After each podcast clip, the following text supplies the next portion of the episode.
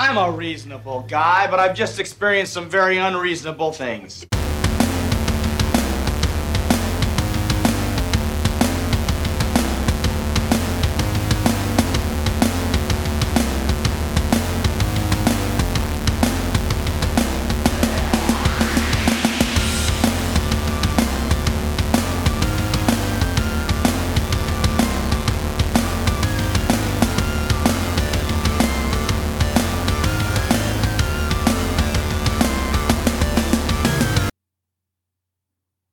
Hey everyone, welcome to Very Unreasonable Things. This week we got a special episode and we are joined by a special guest. So as always though, I am joined by Josh Lindsay. Howdy, howdy. I'm Billy Bone, and this week we've got Mitchell Edwards with us. What's up, guys? All right. So this... Thrilling. Yeah, well he's probably got to talk louder than that too. He's over here like, hey guys, what's going on? They're going to be like, who the fuck is in the background talking? Who's this guy? Noise, man. You know, Josh likes that background noise. Well, so, you know, I know mainly we talk about movies here on Very Unreasonable Things. Movies and years. We like to talk about years for some reason, which I think has been pretty entertaining, but maybe that's just me. I love the year. I love the sub episodes of the years. It's fun. I think Mitchell likes it. And me as an avid listener, I'm a big fan. So, unfortunately, we can't just do year episodes all the time. Otherwise, this would be a short-lived podcast. Quickly run out of years that we know shit about. But we are sports. The three of us are sports fans. You know, Mitchell and Josh are big baseball fans. Not so much myself. But we all like football, and we all used to be in a fantasy football league together until recently. For Josh, I think it got a little bit harder because he had moved to Sweden. Mitchell, I think, just succumbed to the pressures of not being able to live up to the standard of excellence I'd set in the league. That's tough. Yeah, that's tough. Although I was a two-time champ, so but he wasn't three, and that can weigh down on a person. I honestly just didn't want to have to keep up with it as much. And plus, as we've called out previously, he was a corrupt commissioner. So. Still debatable. Anyways, so the league that we were all in kind of folded, and the majority of us are still in it, but we formed a new league and added a couple new people, and our buddy Gardner got to be league commissioner. He named it the New World Order League. Anyways, we recently... It's pretty sweet. Yeah. It's pretty sweet. It's too sweet. I don't know if it's too sweet, but it's pretty sweet. But so we recently had our fantasy football draft, and we're going to do an episode where we're going to talk a little football. We're going to give some predictions on the actual NFL season, but also give you two guys a chance to kind of grade the drafts. You know, what would you have done? What would you not done? And also, I think we need to mention, like, Mitchell is a two-time champ. Josh had a chance to be champion one year, but he let Mitchell snag his backup running back when it was Ja'Marr Charles got hurt. Because Josh was sleeping or drinking or something. I don't know. The backup? I was asleep at the wheel. It was Niles Davis. And Mitchell snatched it up and ended up using his player against him. Yeah. That was tough. Tough beat. Yeah. So, yeah, like I said, we'll talk a little fantasy, but we'll also talk about the upcoming season. We'll give our predictions on like who we think's going to win the Super Bowl. You know, how do we think teams are going to fare? Who's winning MVP, so forth, so on, yada, yada, yada. Okay, well, I'm not trying to cut you off. I just want to sort of bring this up. Mitchell, you heard the recording of the post-draft discussion that these fellas had? I did. Now's the time, Mitchell, to sort of say your piece because you took a lot of sniper fire. Yeah, I mean, within the first 5 minutes of that whole recording, I'm like, is this whole thing going to be about me? But you know what? I mean, I'm flattered. That's kind of cool, though. That's kind of cool that they were talking about you. Hey, I'm glad I was mentioned. Well, you know, who got it worse? Did Mitchell get it worse on the front side, or did Casey Wayne get it worse on the back side? Yeah, y'all are definitely hating on Casey Wayne. Well, yeah, Casey Wayne got his salad tossed towards the end. Yeah. Kind of rightfully so after looking through the Oh, no. We have some things to say about that. Yeah. Y'all got any just like preliminary thoughts about the upcoming season that you want to share? Okay. Well, Mitchell, do you want to say your piece right quick? Because they came at you hard, and then we'll move on. I feel like, though, this is like giving you a platform to defend yourself. I don't really know exactly, what they said. Something about the engravings on the belt. Very true. I'll take all blame for that. When Matt won the championship the same year we got the belt, and Mitchell held on to it and just kept it himself. Yeah, that happened. These things work. Yeah, nobody said lies. Okay, Mitchell. Well, I was hoping that you'd go on like a 10-minute rant about how you have two kids and a wife, and very true. Very true. Fantasy football. They know that, but they still hated on me. I'm a nice guy, so. And you're still being a nice guy, and they're not around, and you could just fucking shit all over their faces right now. Well, he's going to have a chance when he starts talking about their picks. And Seth even named his team, which I could have brought this up later, going over his team. Glad Mitchell's gone. Jesus. Dude, take pride in that. Take pride in that. I do, man, because, my legacy lives on in the name of his team, even though I'm not there. I was kind of shocked when you bowed out, honestly. Really, it got to where it kind of consumed a lot of, you have to keep up with it. Yeah. And, I watch football as a fan, and I caught myself, just paying attention too much. I get my phone out every 5 minutes looking at it. I'm like, man, I don't want to have to do that. It makes you root against your team too, because it does. If your team's playing somebody and it's like, oh shit, well the team they're playing's got my starting QB. Mm-hmm. I need you to toss 5 TDs and still lose. But, get all the points, but still lose. I know, and I can't speak for anyone else, but I know for me, I enjoy. I guess I've been out of fantasy for 3 years now. I enjoy watching football more now than being out of fantasy. Yeah. No. And I'm in Bones Work League and I'm in another guy's league, but it's not as serious. You know what I mean? Yeah. This one had money on it. Yeah. Yeah. It was a serious one. Well, I think we're playing like $25 a person in this work league. And, obviously, with the other league, it's like $150 a person. And if you win, you get $800. If you come in second, it's like $200. And then, if you have the most points scored in the season, you get $70. If you have the most scored against you, you get $70. And if you have the most in a week, you get $20. So there's a lot of financial incentive to pay attention. And they did try to kick me out of the commissioner role during the meeting. They did. They did. Wow. That really didn't have any bearing on me quitting, but it failed. But yeah, Gardner brought that up too. He's like, man, if Mitchell knew he was going to fucking quit, he could have just told us at the meeting. It's so funny because when you see like this type of league, and when we started the fantasy league, what year was it? The first one. It was 10 years ago. 10 or 11. 10 years, yeah. Mitchell just got thrust the commissioner role upon him. It's not even like, hey, let's – I don't – Mitchell was just like – we're just like, fucking Mitchell, you take care of it. And then he's like, okay. And then he just became it year after year. I kind of sent the invites and set up the draft, and that was the beginning of it. That was pretty much it. Well, I liked Mitchell being in the role, Josh, because he always fucked up the draft. Every year, without fail, he'd fucked up the draft, and we'd have to push it back an hour or some shit. And it just always gave me something to give him shit about. I'd show up at the draft, and I hadn't even set the lineup.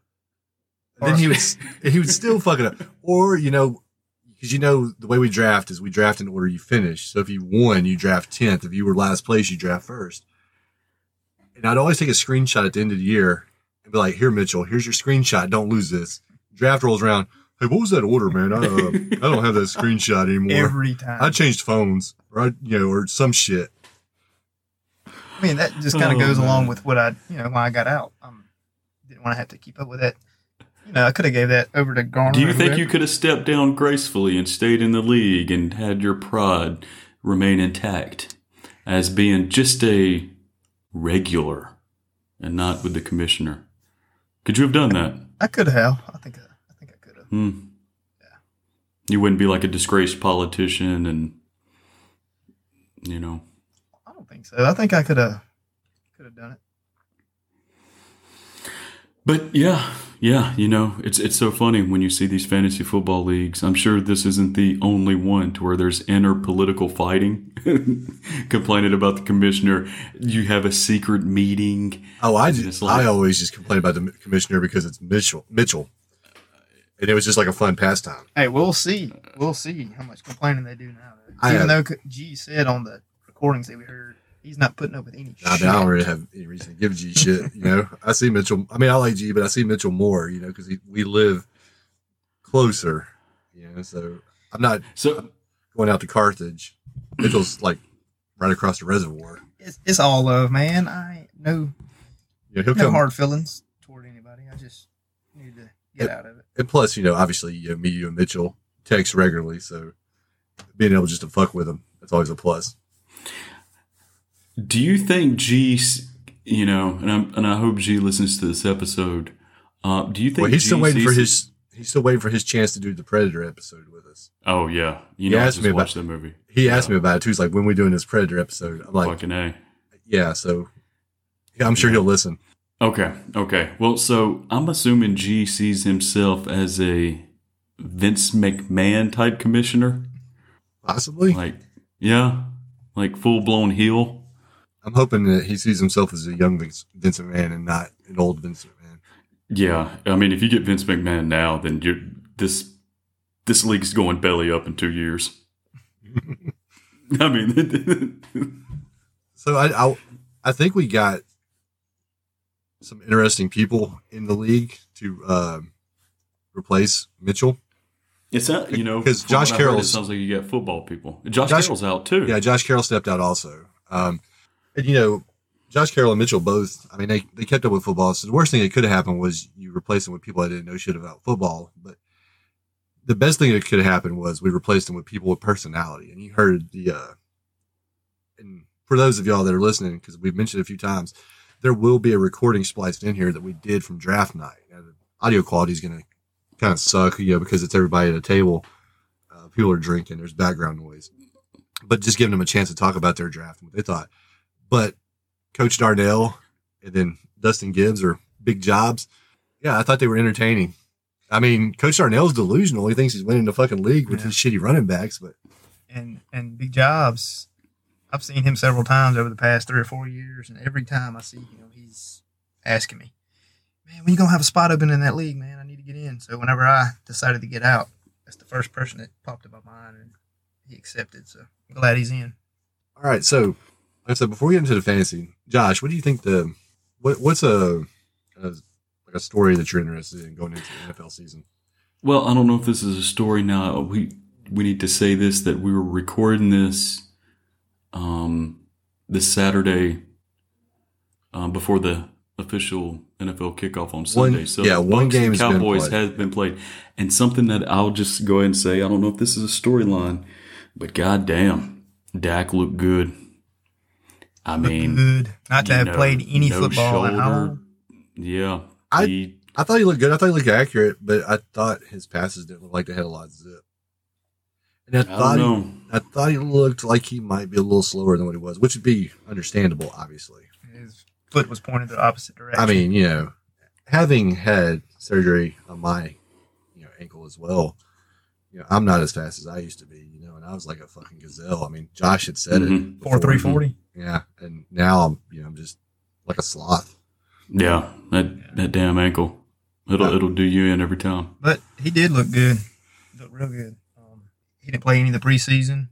Had that lat strain, it kind of prevented him from throwing as much as he wanted to in the preseason count. But he looked good. Yep. Any other things going into the season?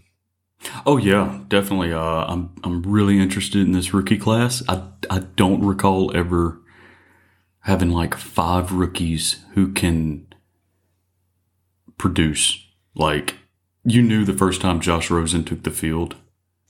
Like, no. I still feel like he isn't the guy. I still feel like he isn't necessarily getting a fair shake. No, whether or not he has or hasn't, like he didn't. You know, there's something you. Yeah. I get what you can see when they spin the ball. In the past, you had said that Sam Darnold was going to be a star. I bought into the hype, yeah. And that didn't happen. And then I think this time you said Zach Wilson was going to be the man. No, I did not. Or I like Zach Wilson. Oh, never mind. It was Mitchell. I'm just trying to figure out which person you're about to fuck for the rest of your career. Oh, no, look, I've got one. And I've got some hot takes coming in for that. The rookie class is interesting to me, too. Obviously, I'm curious to see what happens. And this isn't me saying one way or the other, like an opinion on it. I just want to see what happens with Deshaun Watson because I want to see what the NFL's response to that is. They're not responding. Because you've seen, this is the reason I bring it up. It's because we've seen in the past, like the NFL is Roger Goodell, they're up and down on how they respond to these things. Like when with Zeke, they couldn't wait to suspend Zeke. Mm-hmm. They were fucking waving 6 games at him every chance they had. But then you had the Giants kicker who admitted to abusing his wife during the season, and they didn't do anything until the following season when he was no longer on a team. And they're like, oh yeah, you're suspended. That's a bad look for the NFL too. This dude admitted it, and you let him fucking slide until he wasn't on a team. How did they do the Kareem Hunt issue? I don't remember that. I know. I think they got him right away because there was no way not to. Yeah. Like if you didn't do anything there. I mean, the video and all that. Yeah. Yeah. With Zeke though, it wasn't clear cut. Kind of he said, she said. Yeah, and there was things saying that it did happen. There was things that saying it didn't happen. There was text messages where I think the accuser had said that she was trying to ruin Zeke's career. Once again, I'm not saying he did or didn't do it. I'm just saying it was more up in the air as far as evidence goes than what you had with the kicker from the Giants, who fucking, like I said, admitted it. I don't remember Big Ben serving any time. Yeah, 2 accusations. So they've definitely been inconsistent. And I'll go with one that's not even related to domestic violence. But side note, Deshaun Watson ain't playing this year. I don't think so either. Yeah, well, he's got 10 criminal charges against him. So, Josh Gordon is always finding his way back in the league, right? Do you remember Justin Blackmon?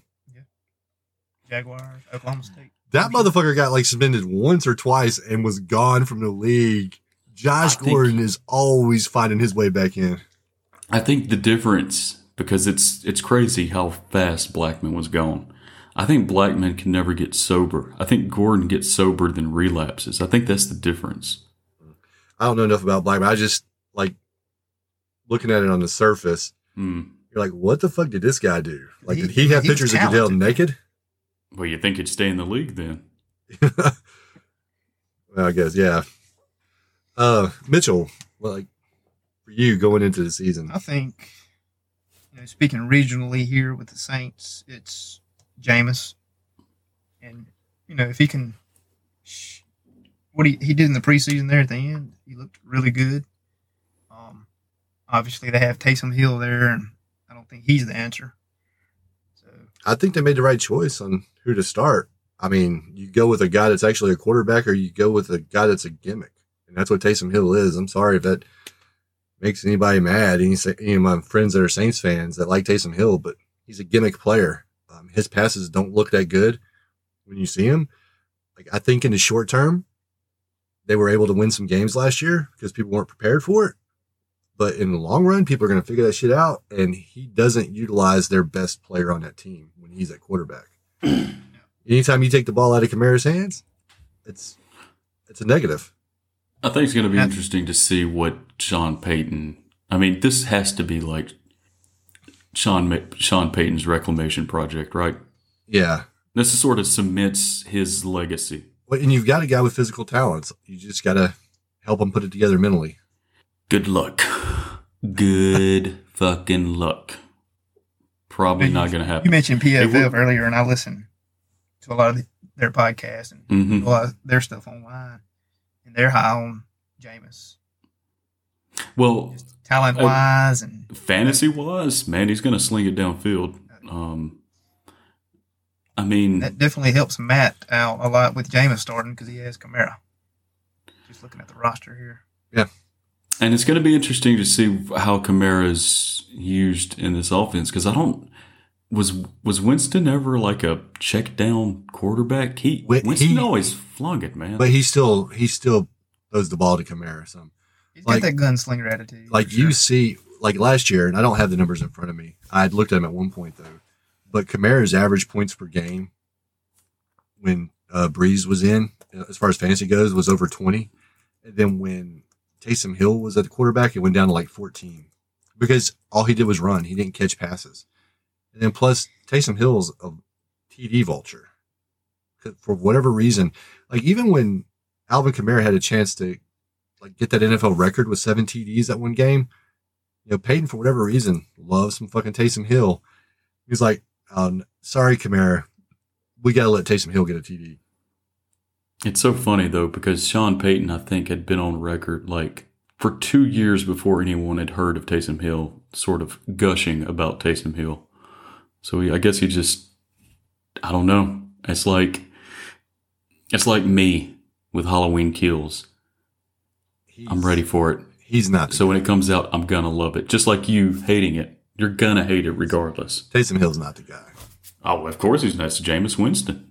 I mean, I don't even know. I don't know if I don't know if Jace. Goddamn, I'm doing it again. I don't know if Jameis Winston is the long-term answer, but I think that you have a better shot with Jameis Winston, and I think Jameis Winston could be the answer. I don't think Taysom Hill has a chance to be the answer at all. I don't think they're either the answer, but I would start Winston over Taysom. I said if you can help Jameis put it together mentally and cut down on the mistakes, and get Michael Thomas back, he could be good. So he can run those slants. With his 5.240. And then get mad if somebody calls him out on it and punches his own teammate. Dude, I ain't gonna lie. A couple of years back, I had him. I think he was like #1 receiver in the league 2 or 3 years ago. Well, think about it now. Wait, that was when before we were playing, or we wasn't playing PPR. Now they're playing PPR. I think another thing to look at is going into this season, since we're talking about QBs, is going to be after this rash of injuries, like.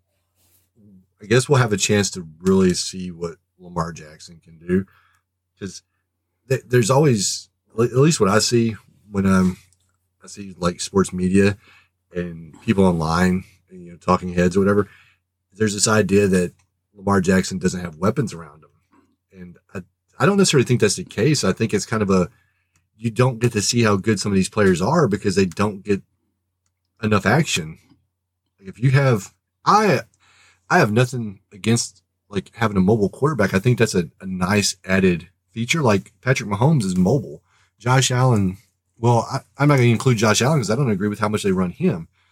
I think when you put your quarterbacks in a position to get hit like that by doing all these designed runs, it shortens their career. I mean, if you look at Cam Newton, the man's beat up, right? He was beat up last year. You know, yeah, he was built like a linebacker, but he shouldn't be taking all these shots to the upper body because it limits what he can do as a quarterback. And you had all these designed runs with Lamar Jackson. Well, yeah, they're good and they're great, and he's made some big runs. You've also got running backs that were capable in Gus Edwards and Dobbins. You just never got to really see him, and it was the same thing in Carolina. Remember D'Angelo Williams? He was like a 1,500-yard back at one point.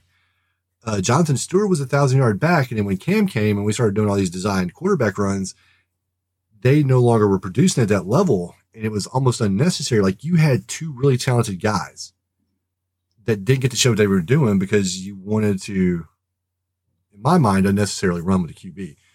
Now, you know, the pressure's really going to be on them because you don't have those running backs. They're hurt. You're going to have to do more, I guess. Well, if you want to know, like, I know, like it feels like there's built-in excuses for Jackson. But we don't have to say anything. You can look at the free agent receivers that they didn't land in Baltimore. That should tell you everything you need to know. Like, Jackson doesn't push the ball down the field. They did pick up Latavius Murray after the Saints cut him. I don't know why the Saints cut him. No, I'm talking about receivers. No, I know. I'm just talking about as far as like him losing his running backs. Because they picked up Le'Veon Bell also. Mm-hmm. I think I like Murray more than Bell because, you know, Murray's not the head case that Bell is. Like, Le'Veon Bell. That's MC head case to you, buddy. Had issues playing in Kansas City where, you know, it's an offensive juggernaut. So yeah. They have Tyson Williams now. Yeah, Tyson Williams. Rookie from BYU. Mm-hmm. And then they got Latavius backing him up after the injury to Dobbins.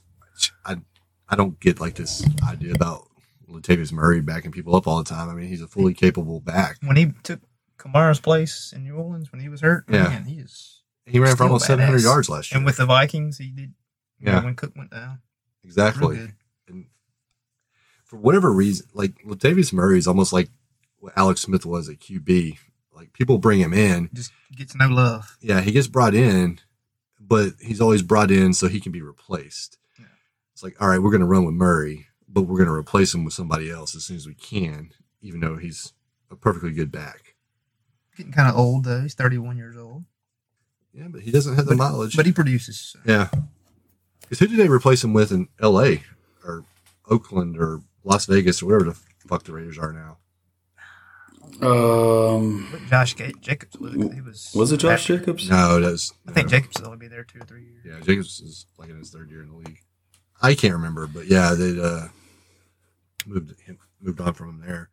But yeah, and then like I said, I think like with Josh Allen, I think he runs too much too. I think like Josh Allen shouldn't be your leading rusher. You're putting that's a problem. I mean, Josh Allen shouldn't be the leading rusher. Lamar Jackson shouldn't be the leading rusher.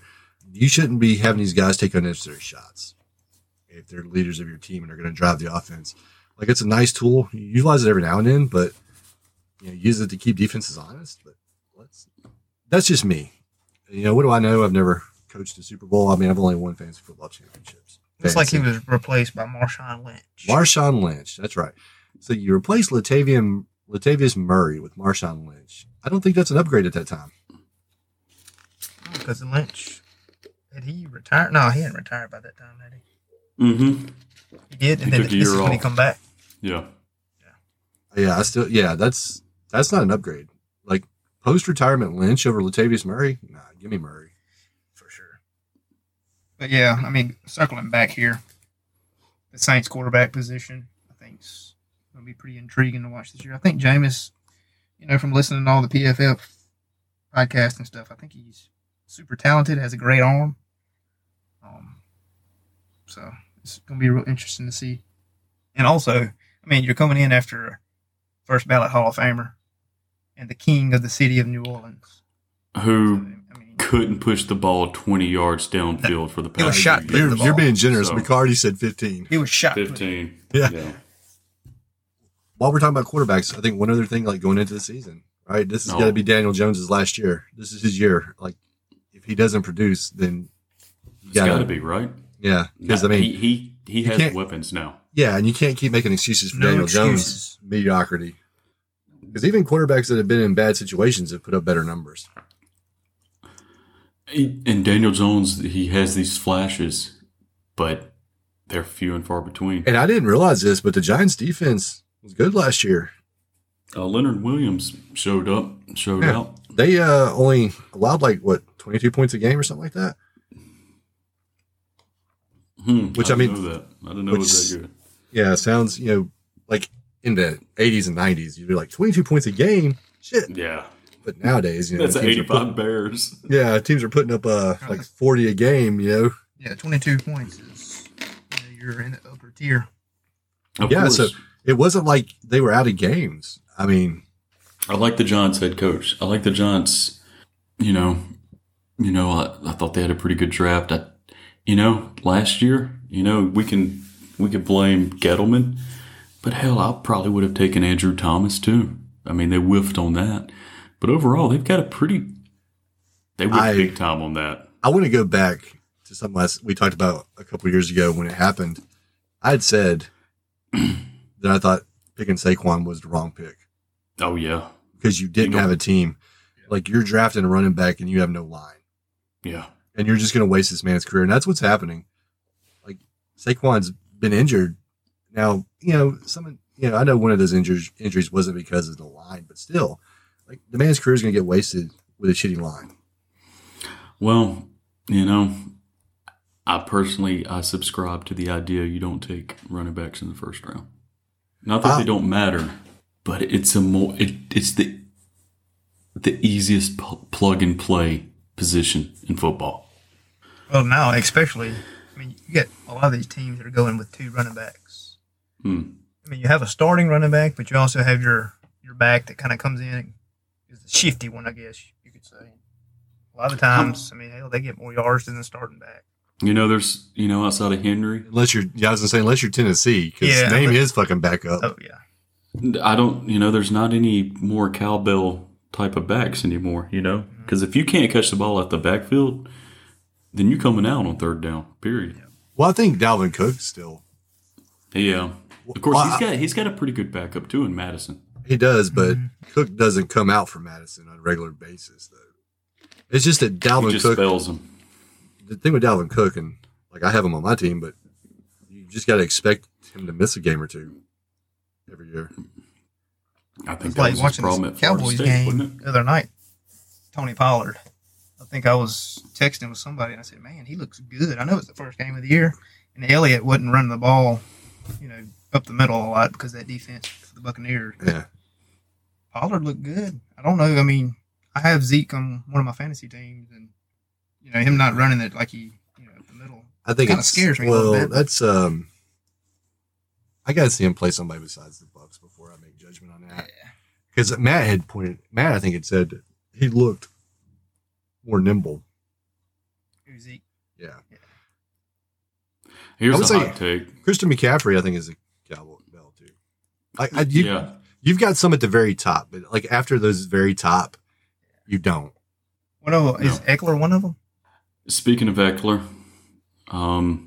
this is the team I'm most intrigued about is the Chargers. I have a tendency to sort of fall in love with brand new rookie head coaches. And now like the theme amongst the NFL is you get somebody young. Yeah. And Brandon Staley, man, like if you listen to this guy talk and I don't know. And what he did with that Rams defense, of course, he's got Aaron Donald. It's sort of, you know, he's the eraser. But I'm so intrigued. This Chargers team, an improved line, Justin Herbert, second year, Austin Eckler coming back. Yeah. Since you're bringing that up and you're bringing up the Chargers and you mentioned Justin Herbert, I just want to point out, too, that I was one of those people – oh, this is me tooting my own horn. No, fuck you. Yeah. Because everybody was like, oh, you know, Justin Herbert overrated, blah, blah, blah, blah, blah. No, who? The Herbert situation is a sore subject with me. With, you know, being a Dolphins fan because we took Tua. Yeah. And everybody could have had him. And like when you look online, everybody's like, oh, you took Tua, he played at Alabama. So your thing is everybody online was like, oh, you gotta take Tua. You know, he played at Alabama. Blah, blah, blah, whatever. So you're saying he played on an all-star team. Yeah. So he didn't really – and look, I'm not knocking Alabama because Alabama does what they need to do in the college football space, and they win and they dominate people. But to use it as a measure for quarterbacks, it's kind of tough because Alabama quarterbacks don't really face adversity, right? Well, no, everybody's running wide open. Wide open in college and wide open in NFL were two totally different things. In college, I mean, they were 2 yards out in front of the cornerbacks. Yeah. In NFL, wide open is an arm's exactly one arm length. Well, you throw them open in the NFL. You throw to the wide open person in college. And I'll tell you what, we've talked about it before too, man. But when Justin Herbert throws the ball, it doesn't even look like he's fucking trying, and it comes out like a missile. Well, he's a monster of a man. It's huge. They did an article on him on ESPN. I didn't read it. I read it. But apparently he just likes playing Settlers of Catan, and he's like a boring dude. This dude's 6'6". Which is fine. Yeah. You know, like at least he's not out there, I guess, doing coke off a stripper's ass. I mean, that'd be pretty cool, too. I mean, it would, but still. I mean, I think it kind of derailed Todd Maranovich's career. Maybe. We'll see if Herbert gets a 30 for 30. That and cheeseburgers. Based on him. But, yeah, I mean... The Dolphins whiffing on him and taking Tua. Now, you know, looking back 2 years ago, it seemed like an awful move. And Tua may be fine. We don't know. We'll see what happens. He may be, but, you know, looking at the preseason and all that, I don't know. I mean, don't see it. They drafted a receiver. I mean, he has some guys around him. Who's not seeing the field right now? Not that much. I think they whiffed on that. And Waddle. Yep. I wanted Chase. When the Bengals took Chase right before that, man, that pissed me off. Maybe you dodged a bullet there because he doesn't catch the ball. I heard he. Yeah. And apparently, without stripes on the ball, he can't see it. Mm. Like, maybe you just don't put that quote out there. Damn, who released that? I didn't see that. It's come out. The Cincinnati Bengals website released that. Yeah, they asked him about it, and he's like, "Yeah, it's harder to catch. I can't see the stripes." Like, all you got are these 6 little laces. What? Okay. Yeah. Somebody might need some LASIK surgery or some contacts. Let's talk about the fantasy draft real quick, and then on the back end, after at the end of the episode, we're going to give our predictions. Do some hot take predictions, yeah. Yeah, who we think's going to win? And I'll throw some more out there too. I got some more just coming to my mind now. So, new league, we random ordered the draft. So we random ordered it, and McCarty came up with the first pick, which is the same pick he had last year. And with that first pick, he made the same pick he made last year. Does that mean McCarty did good the year before? Or bad? No, that's his pick was hurt. He was in the league. You know what he did. So, McCarty took Christian McCaffrey, number 1. I mean, I would have done the same thing. That's where I would have went. 1 full point PPR. This guy catches a lot out of the backfield. He is the bell cow. He was hurt last year, right? He was. Yeah. I know the year before he did awesome. And I had him and Kamara one year. I won it all. Yeah. That's where I would have went with that one. I think it's worth noting, too, and I forgot to mention this on the front side, but we changed up. So you're only required to have 1 running back on the team now starting. We're running 2 flex spots. So you can run 4 receivers or 3 running backs and 2 receivers. Or you can, if for some reason you wanted to run 3 fucking tight ends, you could. Josh, what's your thoughts on McCaffrey on that pick? I think it's kind of obvious. It seems risky too. I don't know who you go with number 1. Obviously, you got to go with a top-tier running back. I don't know, just McCaffrey coming off the surgery. The offense should be better. So, he probably made the right pick. How do you think McCaffrey does this year? Just and not necessarily talking fantasy, but just as a bounce-back year. His ceiling, I think, is gonna be decided by Darnold. Because if Darnold is Darnold, then they're just going to stack the box and stop McCaffrey. So, how do you think Sam Darnold's going to do? Then I guess is a question. Okay. What are you looking at from him? Because since this one isn't fantasy related, I will jump in on this too and share my thoughts. But like I said, you were high on Darnold when he first came out. And then he struggled. I bought into the hype, yeah. Now, I will say, to be fair, I don't think the Jets did him any favors. And if you get stuck with Adam Gase as your head coach. Yeah, you're fucked. Yeah. Darnold is in the best position that he could be in with Joe Brady as an OC, who's, I think, probably him and Kellen Moore is probably the next head coaches in the NFL. And I think he's got weapons. I still expect him to be a 25th ranked quarterback. If that, that's being generous. I think you're going to see 23 touchdowns and 15 interceptions, something like that. I'd like to see Darnold bounce. And I was never high on Darnold. We had the conversation when he came out. But I'd like to see Darnold do well just as a fuck you to the Jets and a fuck you to Adam Gase. Mm-hmm. Just because, Ryan Tannehill, look what happened with his career after he got away from Gates. People thought we'll see what Tannehill does without Arthur Smith, though. Well, because that's going to be interesting. But he's done well, though. And it's nice to see it. Because I think Tannehill got shouldered with too much of the blame, and he got relegated to be a backup to Mariota, whereas Adam Gase didn't shoulder enough blame and he got to go be a head coach somewhere else. And now it's you've fucked up 2 first-round quarterbacks. Yeah. And one of them was okay, we're not going to blame you because there's Ryan Tannehill, who was a wide receiver in college, and there was always a chance it wouldn't work out. But he's gone on to have success without you. And then the other one, though, was widely considered to be one of the top quarterbacks coming out that year, and you managed to put up Sam Darnold. Mitchell. Yeah, I mean, with the Darnold talk, I'm kind of with Josh.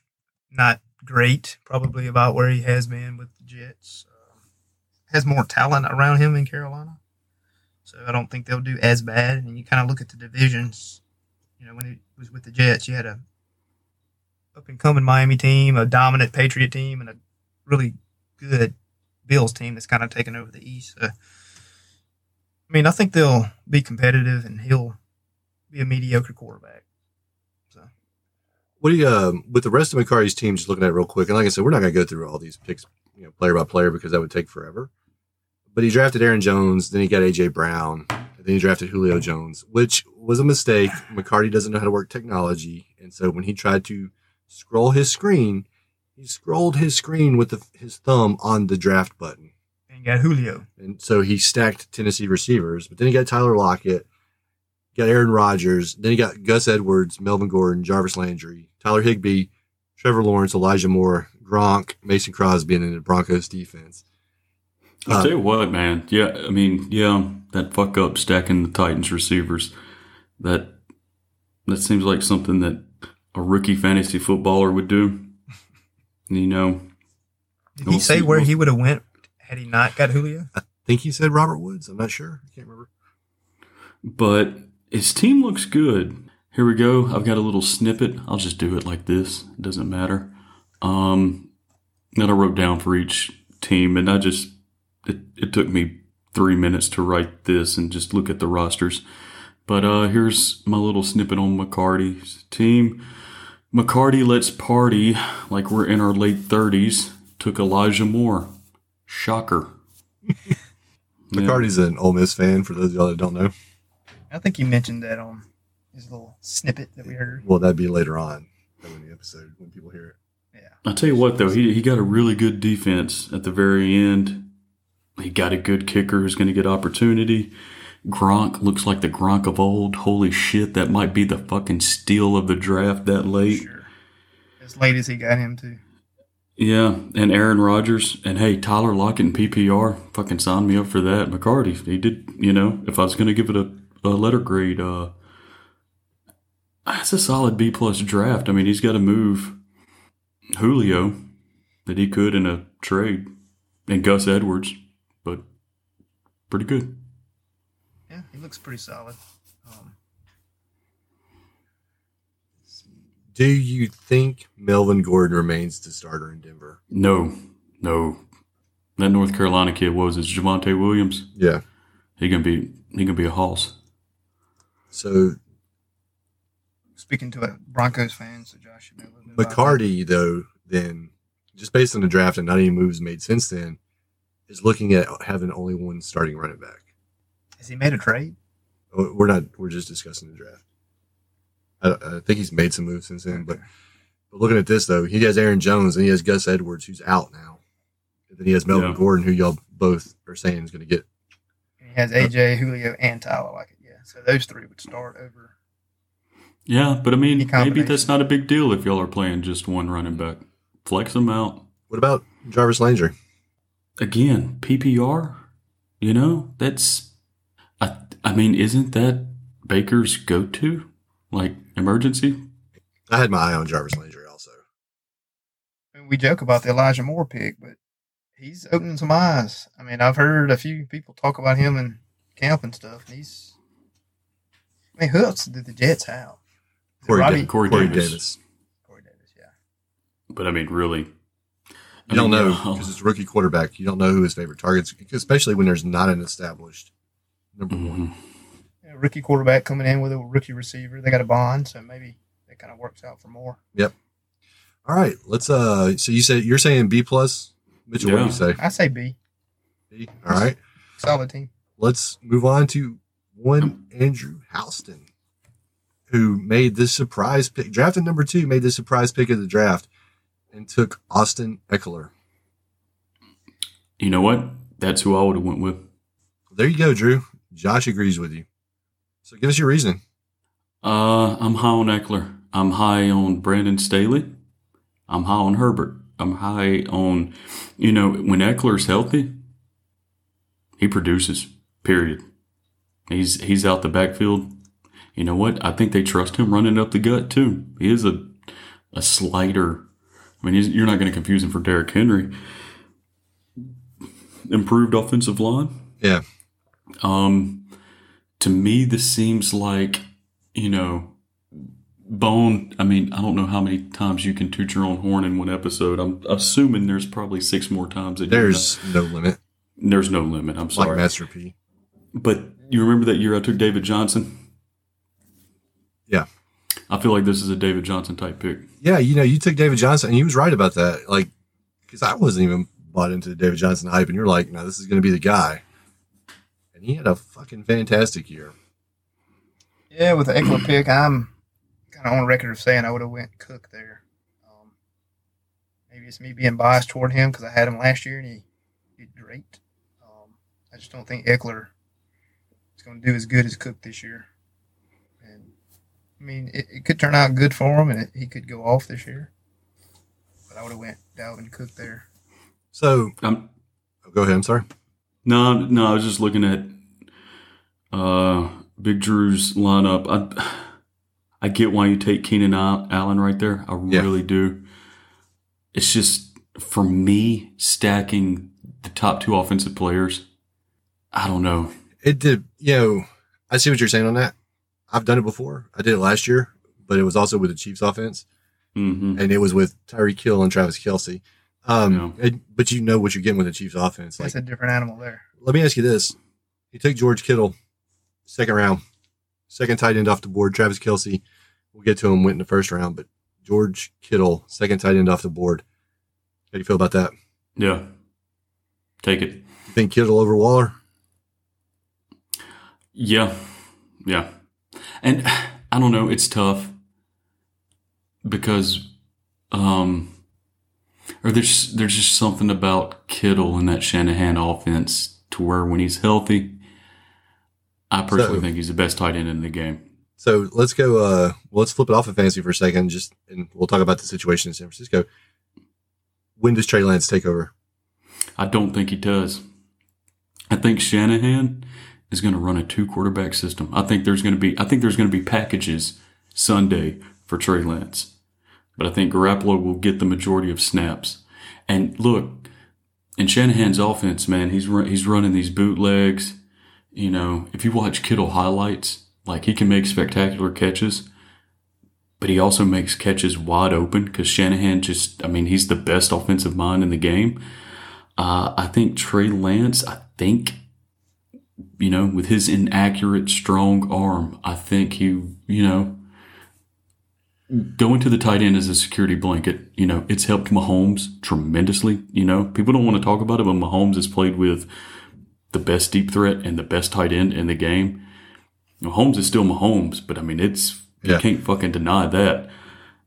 I think Shanahan's going to tell Trey Lance, hey, throw it to Kittle. I get why you'd go Kittle. So, second. Mitchell, any thoughts on Kittle? I mean, I would have went Waller there. I don't know. I'm kind of weird about the injury bug the previous year for some reason. I'm kind of antsy about taking him. I get the year after. And Waller, one of the top 3 that separates themselves by a good margin on the tight end. I would have took Waller. Thank you, Mitchell. I agree with you. One more non-fantasy question before we move on to some more of the picks here, since we've already brought up Trey Lance. So it was Trevor Lawrence, Zach Wilson, Trey Lance, Justin Fields, Mac Jones. Who has the best career? Mac Jones, easy. I agree. And Cam says that he was cut because Mac Jones couldn't take Cam being his backup. That's what he said. He took the guy's job. I mean, I agree. I think he's going to be good. I mean, McDaniels is still there coaching him up. No, I love how, I don't know. It's just so funny when you listen to talking heads and experts, quote, unquote. Don't get too far ahead because I do have a follow-up question. No, but I love how we have managed to punish quarterbacks who are extremely accurate and smart, as if that's not won every fucking Super Bowl. Yeah, I think Mac Jones will probably do well. Who do you think is the worst? I'm moderating this podcast. That was the follow-up question. Trying to take over, man. I'm here. Mitchell's finally talking, and Bone's like, shut the fuck up. That's right. You're not here to take over. I still think, though, that Trevor Lawrence probably has the best career. I mean, I think it's an Andrew Luck thing where you just don't get to be that widely regarded as the guy and everybody be wrong. Now, they could be, but still, we'll see. But, yeah, the follow-up question was, who do you think has – if there's a bust, and maybe none of them bust, maybe this is the year that all five of them end up having solid careers, but who do you think could possibly be a bust? Oh, Justin Fields. I say either Fields or Lance. I think Lance just because of the lack of – passes, just the lack of experience. I don't know. I think Fields edges him out as far as being the fifth out of those guys. It's funny because at Ohio State, Fields was only asked to do one read, and that's not his fault. It was a one read quarterback, but the thing about it is he held on to the ball probably longer than anybody in college football. And in the preseason, guess what? He's holding on to the ball. Now, yeah, he's a unique specimen. He can, run like the wind. But the NFL's a different animal, man. And, pretty soon you keep holding on to that ball. And even if you take off running, what are the chances of this quarterback getting hurt? Yeah, eventually. I mean, it's going to happen. You saw him against Clemson. What I was saying about the other thing when I was talking about Josh Allen and Lamar Jackson running too much, there's always that chance for injury. I have two people I think that can be bust or more likely to be bust. I mean, any of them can be bust. Zach Wilson and Trey Lance. Zach Wilson's a kind of a one-year wonder. I mean, whatever you want to say about Justin Fields, and as far as like critiquing him, yeah, there's probably all accurate, legitimate things that can be brought up. But he's also had multiple successful seasons, and he's played in big games. Zach Wilson may go out there and light it up. So did AJ McCarron. Keep talking though. Is that not one of those deals where you're surrounded with a lot of talent, like the Alabama thing? But we're saying that Mac Jones could be successful and Justin Fields can't. And I'm not saying I understand the concerns. I'm just saying I think Justin Fields has played more. I think Zach Wilson and Trey Lance, Mac Jones only played 1 year. A one-year wonder. Yeah, but he's, like you said, he's extremely accurate. Trey Lance isn't. Zach Wilson, you yourself have pointed this out in the past when we've talked about quarterbacks coming out of college. Where the fuck did he play? Coastal Carolina. And man. I watched the only game I saw Zach Wilson play, he struggled, and it was against a team that they should have beat. And they lost. Is it Coastal Carolina? It might have been. They were both undefeated. Yeah. But, everybody's like expecting this to be a showcase, and it wasn't, man. He looked bad. But one of your wonders, I saw a stat. They said that there was only one first-round quarterback that had less passes coming into the league than Trey Lance. You know who that person was? Mitchell Trubisky. It's not a good person to be in the same. We're based like with Trey Lance, we're basing everything basically on physical potential. He didn't throw a lot in college. Yeah, he didn't make a lot of mistakes, but that game he played last year, the one game he played last year was horrible. I think he threw for like 150 yards and a couple of interceptions or something like that. So we don't have a big enough sample size to really say. And it's the same thing with Trubisky. We're just basing it on physical attributes. So I think the potential's there. Like I said, he may be great. Shanahan may tap into the secret sauce or whatever, and Trey Lance becomes the guy, but I could also see Trey Lance falling on his face. I could see Zach Wilson falling on his face. Oh, and plus I could too. Zach Wilson looks like a fucking kid. Well, Zach Wilson looks like if he takes one good sack, he's going to break in half. He seems so skinny. He makes Jimmy Clausen look like a grown ass man. Yeah. But going back on the Trevor Lawrence talk, I started thinking the team that he's on, the Jaguars. I'm like, you sort of compared him to Andrew Luck. I just think the organization of the Colts is, you know, ran a lot better than the Jaguars organization. A lot worse. At that time, horrible. Ron Grigson was – Andrew Luck had no offensive line. Yeah, I was going to say, man, he was just getting the shit. Are we saying that the Jaguars are going to surround him with more talent? Because he's already got more talent than Andrew Luck did. Luck carried that team to 11-5. Yeah. Carried him on his fucking back. Yeah, because you saw what happened when Peyton Manning wasn't playing, and they had another quarterback in that spot. They got Andrew Luck. Yeah, exactly. That's how that happened. So I mean, it wasn't like the team was good. So if they surround him with more talent, then I can see. And I'm not, I'm not the biggest Peyton Manning fan, but Peyton Manning carried that team, and it became evident the minute he went down. At least that final year. I mean, there was other years where they had good teams. But that last year, they didn't do that many favors. They didn't do Luck any favors. To the point he retired. Yeah, he got hit so much. You don't retire early just because you're having a great time. Your teams ran well. McCarty ended up James Robinson with the Jags as a starting running back. You got Josh Allen as his QB, T. Higgins, DJ Chark, Jalen Waddle, who you spoke on earlier, Fuller, Damian Harris, Kenyon Drake. I like Damian Harris. Not too. McCarty, I'm sorry, Andrew Houston. The Colts D, Jason Sanders, Logan Thomas, and then Justin Fields with his last pick. How do you feel about Houston's team? It gets a little bit weaker towards the end. Kenyon Drake. Will Fuller when he's on the field. Suspended now. I'm not a Waddle believer.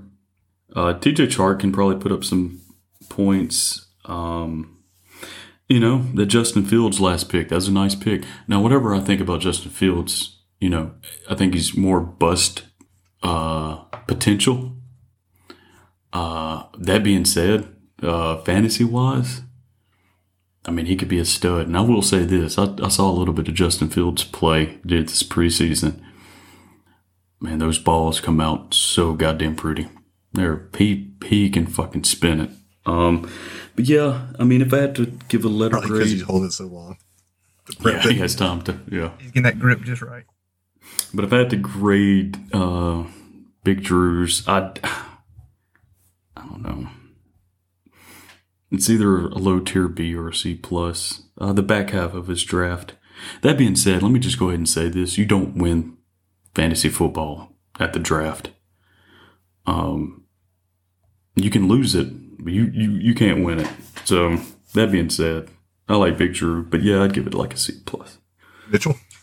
Yeah, I talked about the Eckler pick. But it went Cook there. Kittle is a good pick. Allen's going to put up numbers at the quarterback position. But after that, it kind of falls off. I'm going to give him a C on this. Okay, yeah, I loved Big Drew's first pick. I'm a believer in Eckler too. So, you probably made a bad pick, Drew. All right. Next up was Matt Wilbanks. He had the third pick. And I'll just run through his lineup real quick, and then we'll circle back around. So he drafted Kamara first. Then he got Calvin Ridley, Patrick Mahomes, Chris Carson, Robert Woods, Javonte Williams, Mike Davis, Odell Beckham, Robbie Anderson, Michael Pittman, Robert Tonyan. I know we say it wrong all the time on purpose, Young Ko, but I think it's like Young Wei. Koo, the 49ers defense, Gerald Everett, and then Terrence Marshall. What do you guys think? Pretty solid team there, starting with Kamara, Ridley, number one in Atlanta. Mahomes is going to get you points. Carson, solid. Woods, solid. The Javonte Williams, like Josh said earlier, he thinks that's the guy he thinks is going to take over in Denver. Good pick for him. Odell's going to get you some points. The Tonyan pick has kind of stood out to me because I had him last year, and I picked him up off of waivers, and he was solid. So I think Matt's got a pretty solid team. Yeah, I think top to bottom. It's Matt did really good here. When I look at his team, like the only pick I see that I'm like raising an eyebrow out is the Pittman pick. He didn't do anything last year, and I don't believe in Carson Wentz, so Yeah. Just looking at it, I would have went Corey Davis. Corey Davis is probably going to be the number one. But outside of that, I mean, look, you know, he even got Gerald Everett very late, you know, again, a backup tight end, but it's in Seattle. And, yeah, Matt did good here. He didn't have a chance to get Corey Davis. The line was going. He picked Corey Davis right after I picked. Or I picked Corey Davis right before him. Oh, so it's, I don't like the Pittman pick. We're talking about Pittman. I picked him up last year. He had a few good games, picked him up, and he sucked ass. Alvin Kamara. I had Alvin Kamara last year, and he was great, except for when – and he was still good. He just wasn't great when Taysom Hill was in the game. I think where he got drafted this year, this right spot, that's with Jameis Winston as quarterback. If Taysom Hill had been named starting quarterback, where would you have taken Kamara? I don't have a problem taking him top 5. Maybe 5-6 at the earliest, but I think he does drop. I mean, if Taysom was the quarterback, he does drop some. But I mean, he's not going to drop to the second round, I don't think. Yeah, you know, Kamara could not produce this year, but he's got name recognition to where he's still going to get drafted high next year. You know, yeah. So Kamara's kind of his value's in the fact that he can do everything, right? Mm. He does everything. You put Taysom Hill in there, and he saw last year he doesn't catch passes. So at that point, if you're looking at Alvin Kamara, drafting him primarily as a rusher, you know, do you still take him before Derrick Henry? Do you still take him before Nick Chubb? I think Henry goes before him. Cook goes before him.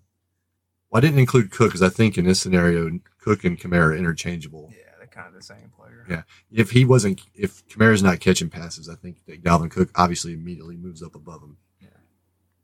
But like with Derrick Henry, who doesn't catch a lot of passes, and Chubb, who doesn't catch a lot of passes, but are excellent. Like Chubb is yet to average less than 5 yards a catch. Then IU would move Henry above him. Yeah. Well, that's kind of my thoughts too. But you know, like, do you move Nick Chubb above him? I would personally. He's playing behind the best offensive line. I agree with that. Like I said, Chubb is a fucking monster when it comes to running the ball.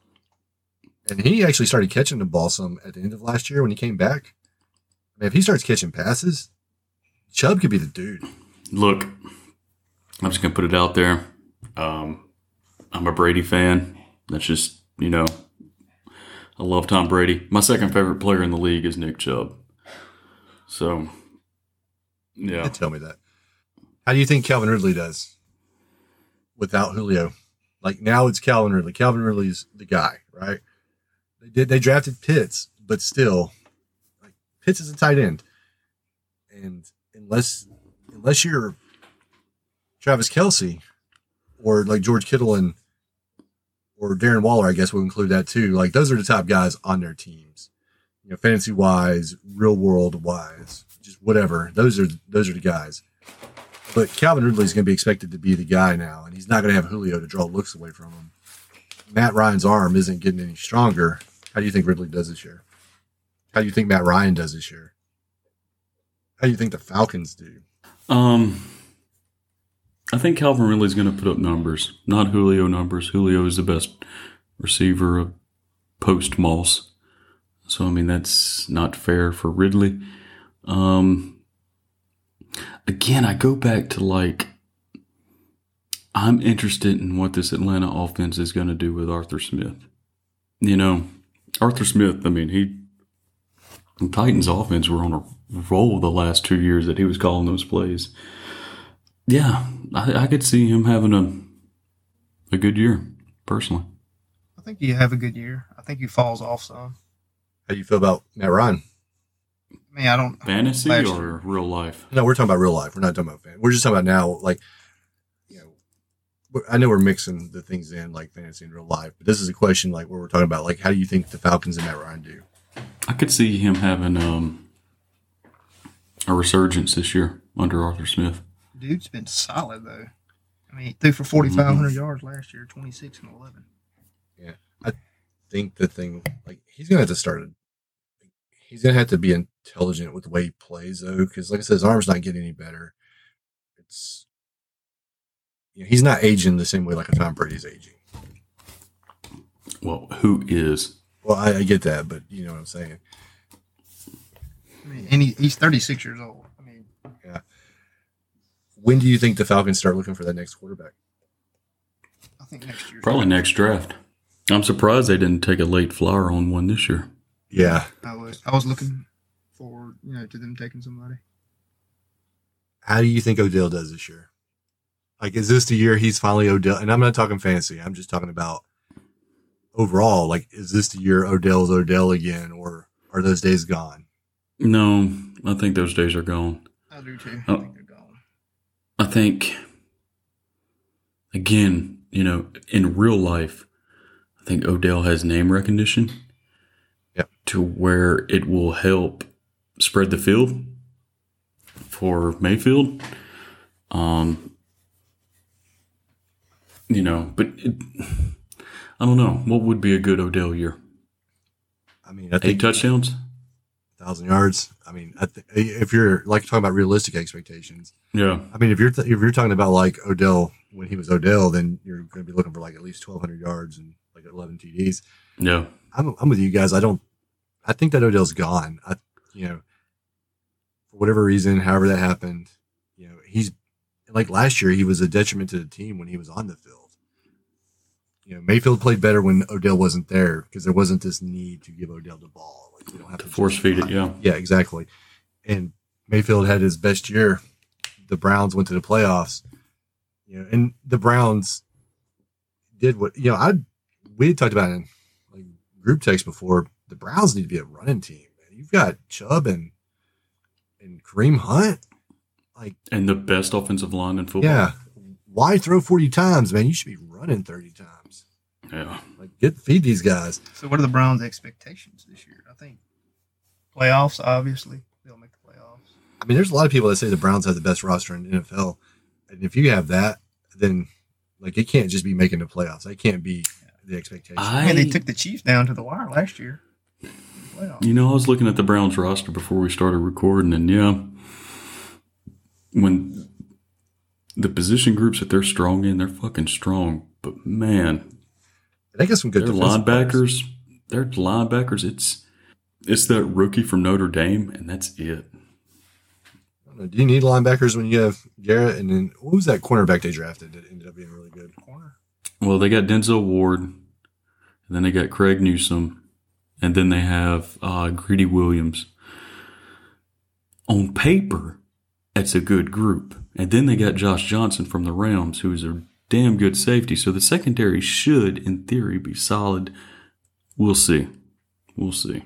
And if Jadeveon Clowney is I've never bought into the Clowney hype, but I'm just saying based on name, like you were talking about earlier, if he plays any kind of semblance of what his name would suggest he should play, opposite of Garrett, the linebackers may not matter as much, right? Yeah, but that's the biggest what if. Oh yeah, I think he ain't done that. Well, he's declined ever since that play in that bowl game against Michigan. Right, he knocked dude's helmet off. It's been a downhill from there. Yeah, he never was the guy that everybody thought he should, at least in my opinion. I mean, I'll give him this. That was a legit hit, and it was. Yeah, but you can't make your career off of one highlight. So, give Matt a grade. Let's move on. B plus. I'll give Matt. I'll give him a solid. I think I'll go with B plus too. That might be Mitchell's best grade because Mitchell has been brutal on these grades. All right, let's move on to the next person, which would be my team. Okay, but hang on. Oh, yeah, you're right. I'm sorry. Yeah, Josh has got to give – Mitchell, please calm down. Josh has got to give his thoughts on Matt's team. I forgot. My bad, sir. And this is – I mean, hold on one sec, Josh. One more sec. Mitchell, please shut the fuck up. Go ahead, Josh.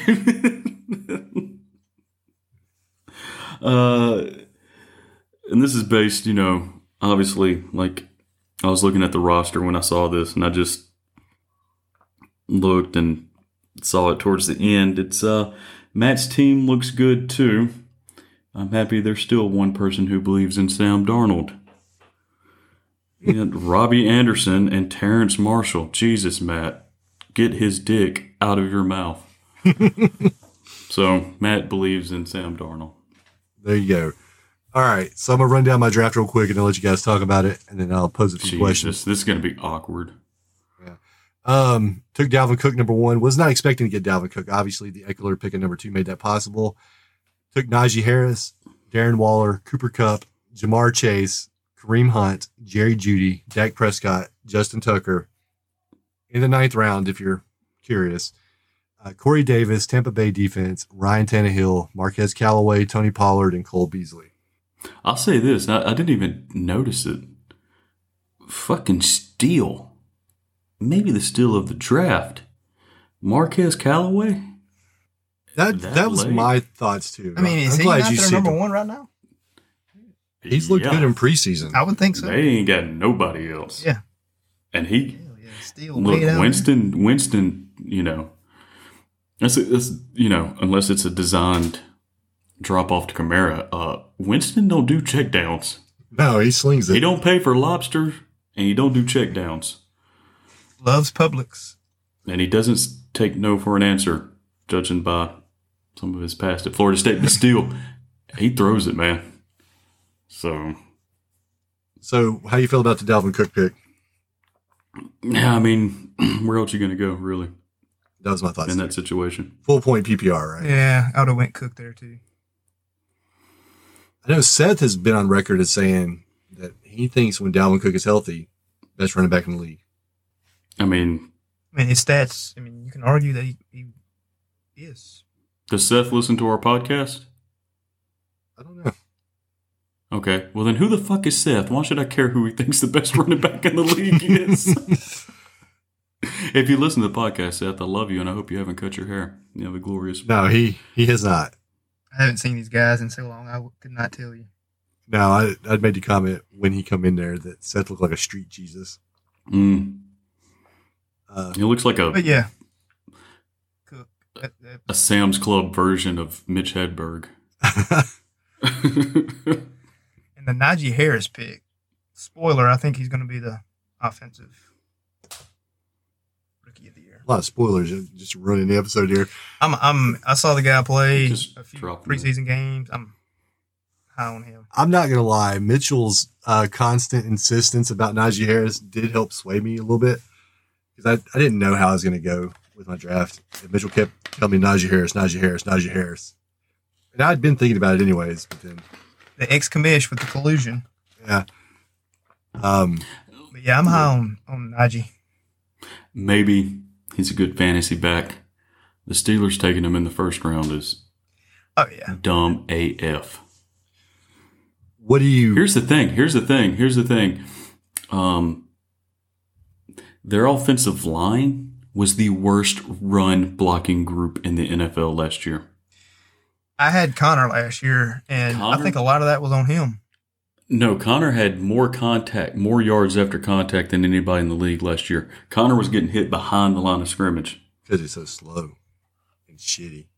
That's what Mitchell was going to say. He pissed me off so bad. I mean, look, and you know, they've moved their offensive line around a lot, sort of like the Chiefs.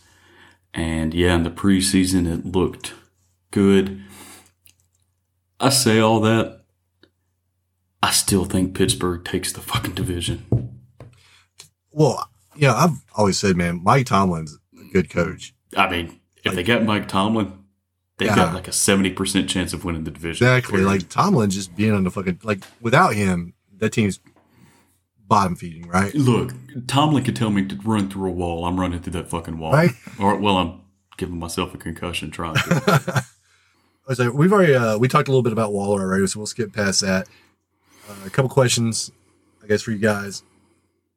And it was brought up in the audio that'll be played later that I had the worst receivers in the league on the draft.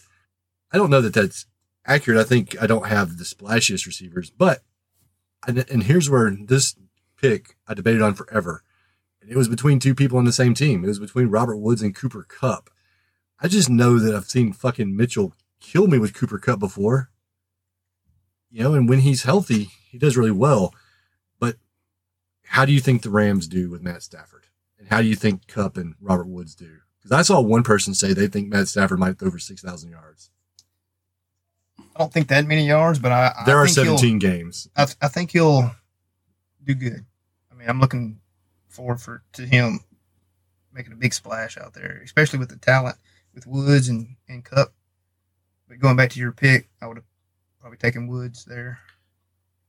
Yeah, it was up in the air for a while. And it got down to literally like 2 seconds left on the clock. If it was Goff, you'd go Kupp. It feels like he had a rapport with him. I'd read a report that Kupp was catching a lot of deep passes from Stafford in camp. Like they were developing a connection on deep throws. I don't think you could really go wrong with any one of them. In terms of the Stafford hype, man, like because he's had a lot of mediocrity as far as with the Lions. Yeah, I mean almost all. Yeah, so this is his chance. Potential. Yeah, this is his chance to like show. And here's the thing, Goff. Look, Goff's Goff. You know, like it's whatever. But some of that shit falls on McVay. Yeah, that's what I was gonna bring up too. It's like. They was acknowledged. There was an article I read where they acknowledged that their relationship wasn't great, and McVay was even after he's gone. He's like, yeah, I could have done better with him. But if McVay is excited about Stafford and then he puts that effort in, what does that look like? Well, look, Shanahan fucking was running out Nick Mullins and CJ Beathard last year, and his quarterbacks were still, you know, winging it. So. Come on, McVay. I mean, you can't fucking blame that on your quarterback, you fucking asshole. Yeah, I think too much probably got pinned on Goff. Yeah. And I don't think Goff is a horrible player, but yeah, I think, you know, he just got too much pinned on him and it's like, hey, here's the scapegoat. Yeah. The next one, let's talk about, we're not even talking about fantasy. I just want to bring it up because we talked about this before when we were talking about people at draft time. So I didn't think that the Bengals should have drafted Ja'Marr Chase when they did. You know, mainly not because I thought Ja'Marr Chase was a bad player, but Burrow was getting beat to death last year. And you've got this quarterback that you need to protect, and you didn't do anything to address that until later on. And you took a wide receiver. And you took a wide receiver who now has a problem with drops. But Josh, you had said that you thought Ja'Marr Chase was a generational talent. Yeah, that's what I thought.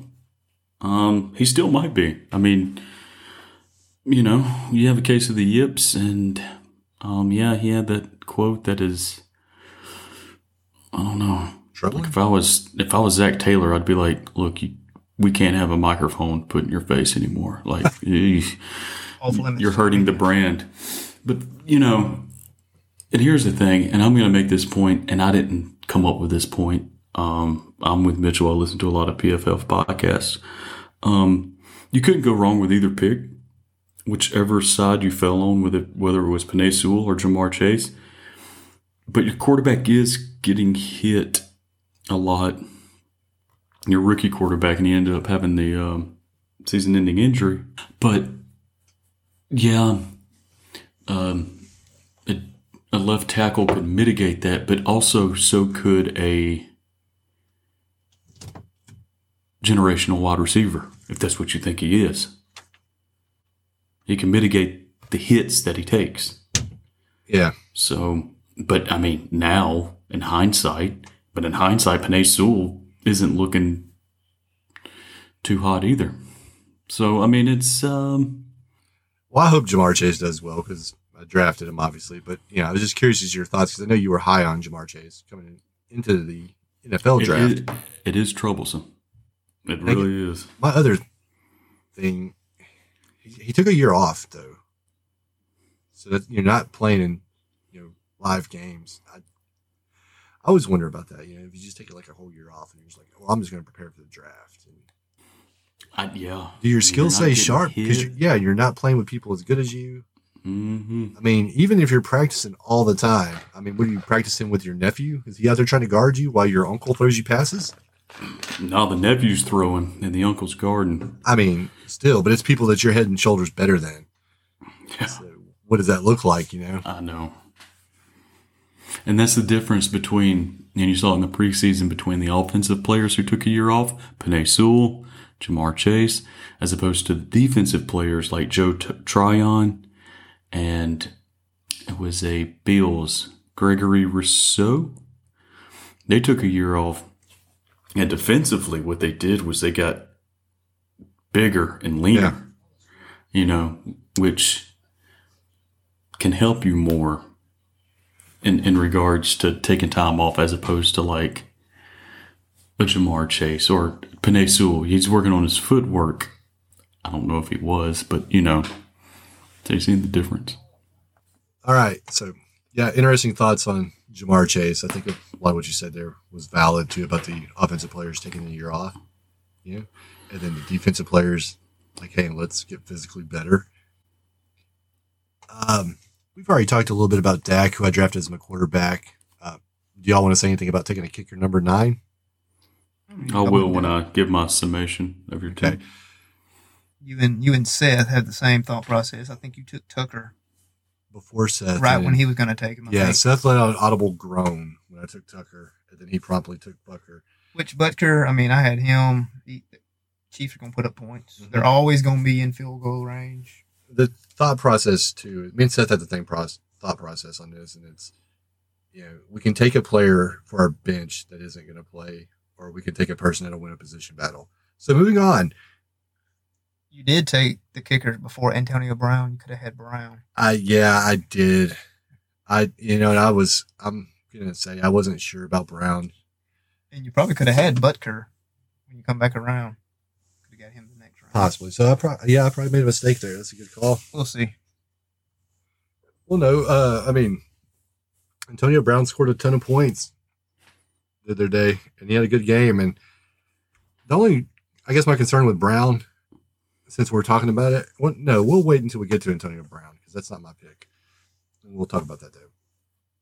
But I took Ryan Tannehill as a backup quarterback. Aside from fantasy, I think he'll have a solid year. But aside from fantasy, I mean, how do you feel about Ryan Tannehill, his career resurgence, and what do you think like the Titans are going to do since they've added Julio? Well, I think they're the favorite for the South. Yeah, I think so, too. I think Tannehill will end up being a top 12-ish quarterback this year. He's been, fantasy-wise, he's been sneaky good. Obviously, NFL-wise, he's winning, and they're going to the playoffs. At some point, though, going to the playoffs has to quit being the expectation with that team, right? You got Derrick Henry. You got Brown, who's doing really good.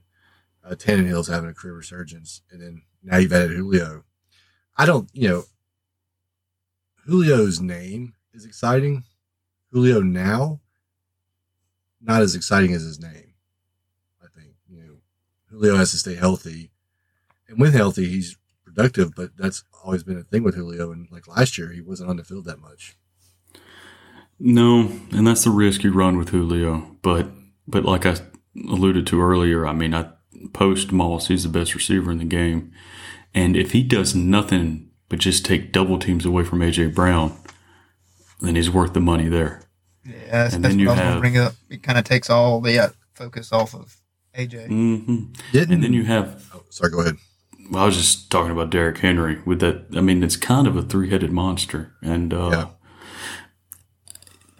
they did lose that tight end, Jonnu Smith, which I don't know, which is, you know, the middle of the field tends to be the weakest point in most defenses, so... You know, you're going to attack from the outsides. And I guess the middle of the field is Derrick Henry. You just run him up the butt, you know. As far as Tannehill goes, I find myself pulling for him. Being a Miami fan. I was going to say, is that because you're a Dolphins fan? Yeah. I mean, he did good in Miami, but, I mean, not as good. I don't think they got the full potential out of him, coaching-wise. Didn't Brown and DK Metcalf came in the same year, right? All right, so obviously on here, Brown was drafted later than DK. DK was drafted towards the top of the draft. Well, second round. Yeah, DK was drafted in the second round, and he was drafted about eight picks or so earlier than AJ Brown. But so not that far apart. DK or wait, DK got drafted before AJ? Mm-hmm. third pick in the second round for DK. So that's really my question is, you as you know, we not necessarily fantasy. Let's leave the fantasy part out of it. That's not the question here. But for your team, if you're running an NFL team, who do you want? DK Metcalf or AJ Brown? That's tough, man. Up until like a month ago, I'd have said AJ Brown. I don't know. Maybe DK. That's tough. I mean, it's close. For Ole Miss to have those DK. Two receivers and still squander them, it's kind of surprising. I think I take DK too. Everything being equal, AJ screwed Mississippi State coming from Starkville High School and not going to state, which can't blame him. I mean, so Mitchell's just putting personal vendettas into his feelings. He's just sprinkling spoilers and vendettas across this entire episode. But I don't think you can't go wrong with either one of those guys. They're both. There's a play last year where Russell Wilson gets picked off, like in the end zone, and DK chases this guy down out of nowhere. Yeah, is that against the Cardinals? Yes, was the guy's name? Yeah. Yeah, he did, man. He was like 20 yards behind him and just. Actually, I think that helped me in fantasy because I think Kyler Murray ended up scoring after that. So thank you, DK Metcalf, for running that dude down. But yeah, and man, fucking like when you look at DK Metcalf, that's like we talked about this like when we were talking about wrestling before, like how Drew McIntyre looks like a fucking like he's cut out of marble or whatever. Mm.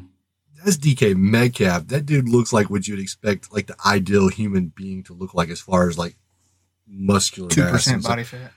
And then he entered. I don't know if y'all saw that, but he entered like those races, like the Olympic trials or whatever. I think it was Olympic trials. Maybe I'm wrong, but he came in like 9th or whatever. But still, just to go out there and run against like the best in the world. It was like a sprint. I think. It was 100 meters or something.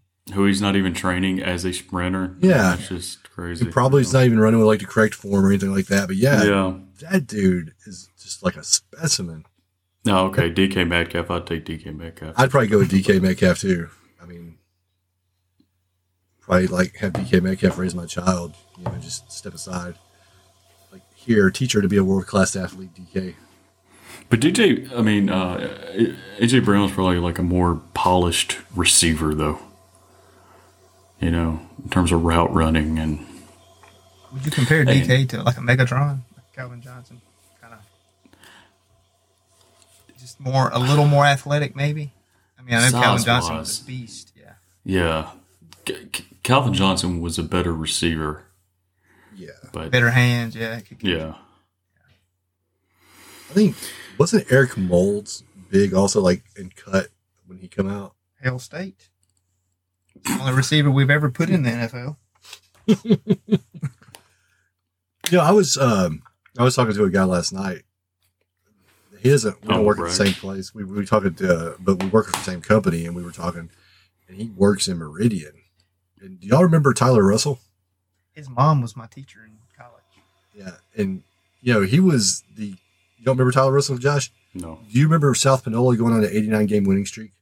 I remember hearing about that. Yeah. And playing on ESPN and all that. Tyler Russell was the quarterback at Meridian, and they were the team that snapped that 89-game winning streak. In the state championship game. And then he was the quarterback that Dak Prescott replaced to take over as starter of Mississippi State.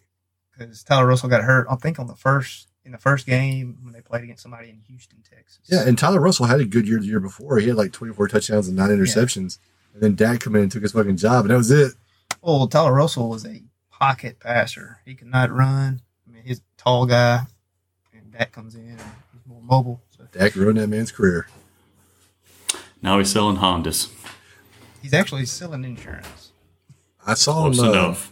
And I think in like 2015 he like played in Winnipeg or some shit like that. Yeah, he like Uncle Rico now, man. You know, coach would have put me back in. I'd throw the football over that mountain. No, he was a big dude. Quick, grade my draft. Give it a solid B. Yeah? I mean, are you just saying that because he's right there?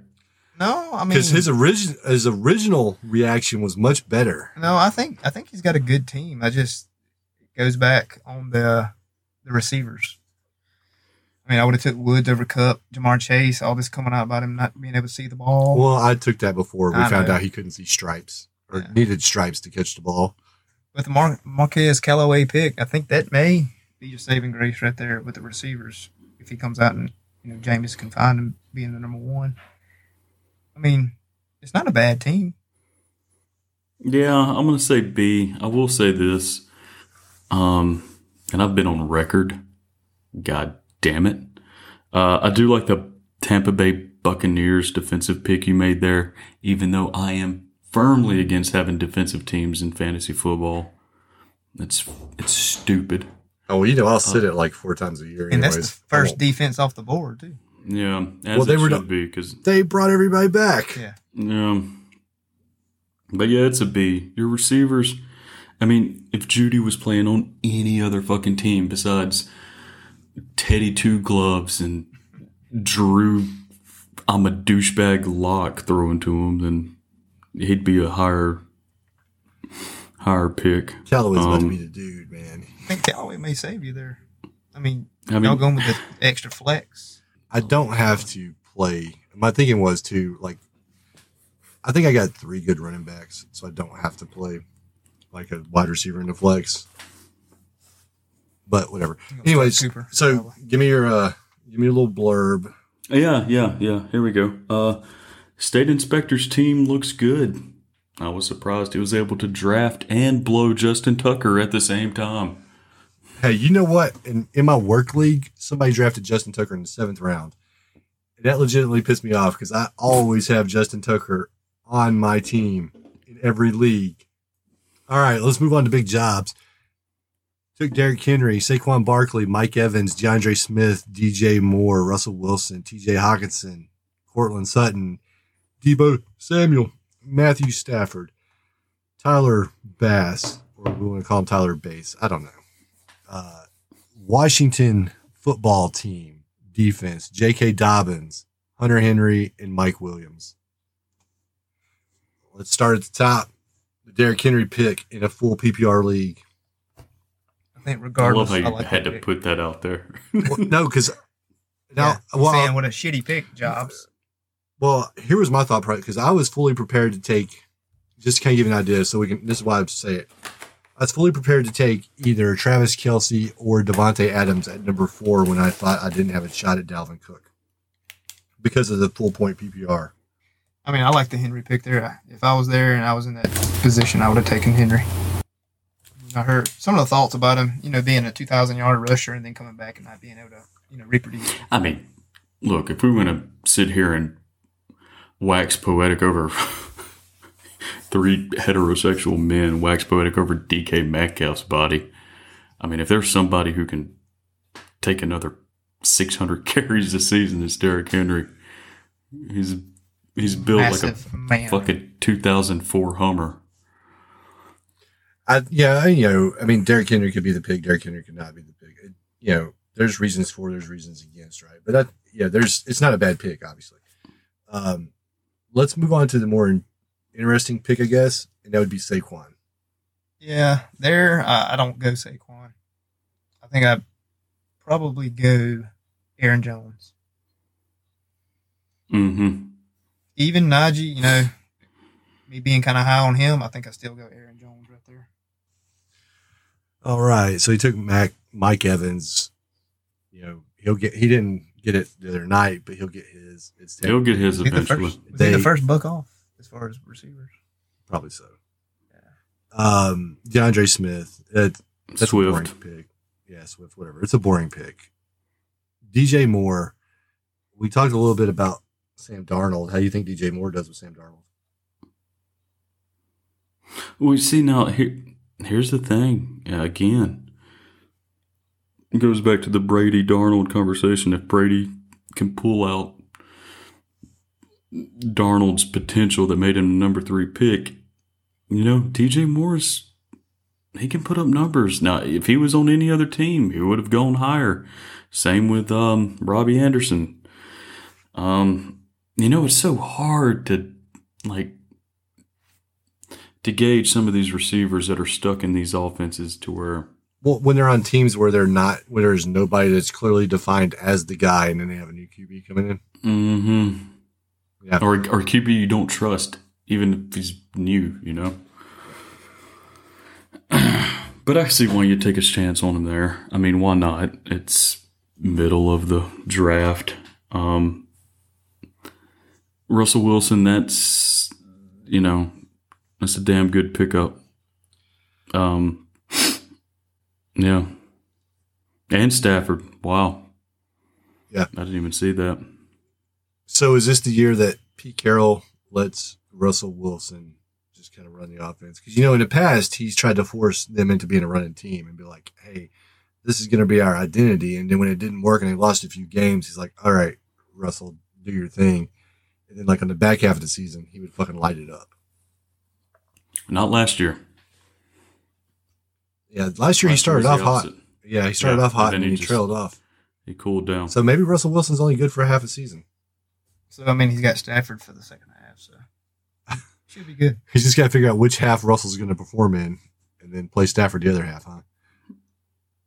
So you're going down. I know Dobbins wasn't hurt at the time, obviously. So you talked about, a little bit about Judy. He Cortland Sutton went around later after Judy, you know.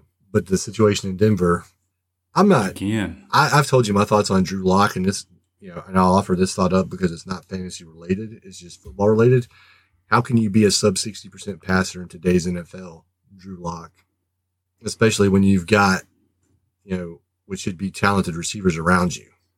Drew Lock, I don't know, just something. He's got the most punchable face in the NFL too. And like Denver tried so hard to make him a thing; they would be running the ball really well. Like, oh, we're averaging like 5 or 6 yards a carry. Do we keep doing that? No, fuck it. Let's throw it 20 times in a row. Drew needs his. Wrong Drew, guys. Yeah, it's – I don't know. We'll see. I mean, Denver, this draft is – depending on how Fields and Mac Jones does, I mean, this is going to define the Broncos because they're so loaded everywhere else. All right. Before we grade big jobs, any players that stand out in his draft? I'm thinking the Stafford pick. He's going to eventually replace Wilson with Stafford. I'm high on Stafford this year going to the Rams. No, I like his two late picks with Hunter Henry and Mike Williams. Those are good flyers. Yeah. All right. So if you had to give him a grade, what are you grading him? Mitchell? I'm going to give him a C+. I think it could have been a B had he taken Aaron Jones over Saquon. I mean, may end up being a B, B+ if Saquon comes back and does what he can do. But yeah, I think a C. C+. Yeah. All right. Give it a B. Oh, I'm sorry. Go ahead. You got, and what's your little two lines about? Yeah. Big Jobs has a good team. He has two Detroit players who will probably start this year at some point, so that's alarming. So Big Jobs.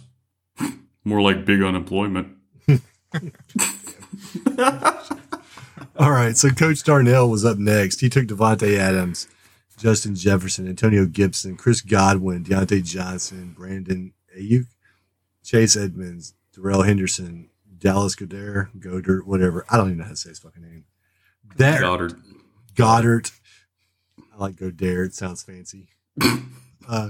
Joe Burrow. 76 Goedert tonight. Yeah.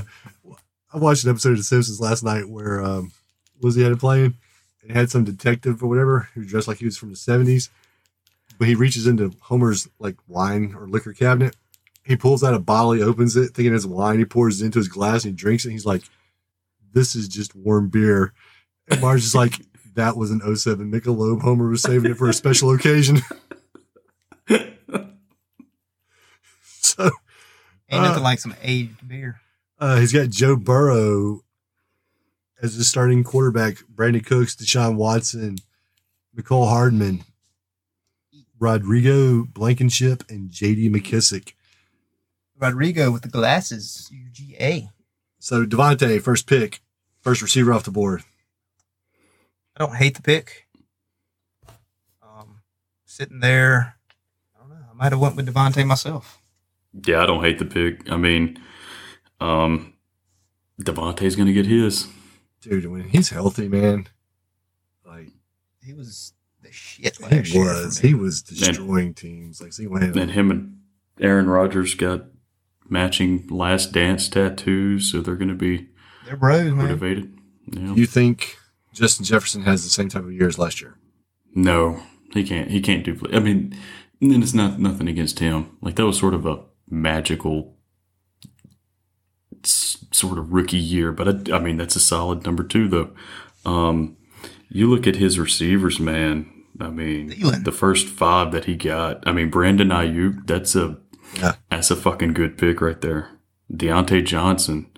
Not to mention, Chris Godwin. Again, there's too many. There's a lot of mouths to feed in that offense. But if you hit, each game can either give you 4 points or 24 points. Yeah, with these Tampa Bay receivers. Looking at the running backs, though, I mean, had y'all stayed with the two running back lineup, shit team. I mean, not as bad now that you can put one of those receivers in that extra flex spot. But definitely those running backs are weak. I mean, would you say love me some Gibson, though? Would you say worst running backs in the league? As far as team-wise? Yeah, on the fantasy league here. Yeah, easy. All right, good. I want him to hear that from you guys also, because that was my retort to him when he said I had the worst receivers, was he had the worst running backs. I mean, you take one in 6 rounds. You're not going to have a good running back core. So, Joe Burrow, Cincinnati, took him as a starting quarterback. I wasn't just too thrilled with Joe Burrow. And now we're not talking fantasy. Now we're talking NFL-wise, right? I wasn't too thrilled with Joe Burrow when he was playing last year. I don't think, especially once Justin Herbert started, like, there was a huge difference. Like, and you can be a SEC homer all you want, but the gap between Burrow and Herbert was, you can make your face all you want, Josh, but that when you look on social media, that's what it always comes down to. Well, Joe Burrow is an SEC. He's a better NFL quarterback. Take the SEC homerism out of it, though. There was a gap between Herbert and Burrow. Well, what's the last great SEC quarterback? Why would somebody? I don't know, but I'm just telling you what I seen on the. Twitters. One percentile. The people that have the loudest voices, they're always like, "Oh, Joe Burrow's better than Herbert." I didn't see it. I personally think he showed flashes, but he can't. I mean, the offensive line is awful. Yeah, I think the Bengals also, but he was throwing more than any quarterback in the league up until the point when he got hurt. Like, they were trying to make Joe Burrow a thing. No, or that's Zach Taylor not being a good coach. Like, why would you have him drop back that many times on a shaky offensive line? That's fucking stupid. Now, I'm rooting hard for Burrow. Did he get hurt on a sack, or was he like out of pocket? Yeah, I mean, no, it was in the pocket, but he had thrown it, and then he got hit in the knee. But I'm rooting for Burrow. I think Burrow can, you talk about these certain teams that are just graveyards for quarterbacks, and the Bengals, you hate that it was the Bengals that drafted him. I'm rooting for him as a fantasy. Jesus wept almighty, no. I mean, I know I've been sucking some Stafford dick, but I mean, you got Stafford there. I would have took him over Burrow 10 out of 10 times. Yeah, twice on Sunday. Yeah. What's the potential pick if Burrow pick turns out like if he just comes back and has an amazing second year, then yeah, it could play out really well. But and I'm gonna go ahead and give away Stafford my little blurb on. Go ahead. Yeah, my little 2-sentence, I don't know what you'd call it, summation. Coach, whoever the fuck this is stacked at the receiver position, but he literally took a shit on his pick when he picked Watson. Home slice ain't seeing the field this year. So, Coach Darnell supports sexual assault. JK, LOL. I'm joking. I mean, Coach, if you're listening to this, you're looking cute today. I love you. But yeah, picking Deshaun Watson, I mean that's redonk. Passing over Stafford and then picking Watson and passing over Tannehill. Not looking good in the quarterback room for coach. No, and we'll just move this along. I'll give this a C grade because that your running backs and your quarterbacks, I mean, that's just it's going to be a problem. It is. C- from Mitchell. Josh, I never thought I'd see the day, Josh, where you were the more generous of somebody with grades, you know, because of your hipster personality. But fucking Mitchell over here. This is a vendetta, man. I mean, it kicked me out. Mitchell just cutthroat. Was a hipster, would you guys say? Yeah, if I was a hipster, I'd be given tougher grades because I'd be a contrarian. It's obvious Mitchell is the true hipster. All right, let's move on to Seth, who came in second in the league last year. A.K.A. glad Mitchell's gone. Yeah. Took Ezekiel Elliott, DeAndre Hopkins. Took Mitchell's cousin, Clyde Edwards-Hilaire, Miles Sanders, Kyler Murray, Michael Thomas, Kenny Galladay, Noah Fant, Harrison Butker, Leonard Fournette, the Baltimore Ravens D, Henry Ruggs, Marquise Brown, Irv Smith, and then Alexander Mattison. Start with Zeke. I'm not going to went Chubb there back anymore. Chubb. I think you could have got a top tier receiver right there. Josh or Nick Chubb. Chubb is his number 2 overall player in the league, so I would have thought Josh says Chubb there. Yeah, I think I would have. I mean, Chubb gives me a Chubb. You know what I'm saying? Hey, I may have went Kelce there. Yeah. All right, so he took DeAndre and Kyler because Seth is trying to copy the success I had last year because he's a no good copycat. I think that's a good combo. Where he stacked his QB and the typical Seth. Street Jesus. I know, right? Tried to draft my kicker out from under me, too, because he's a piece of shit. I mean, Seth generally does pretty well in the league. I mean, I don't think he just has bad years. He has a pretty good grasp on what he's doing. So he went with the Kyler, DeAndre Hopkins stack. What do you think the Cardinals do this year? Oh, I think Cliff Kingsbury is I don't think he's there next year. I think Joe Brady or Kellen Moore is going to have that head coaching position.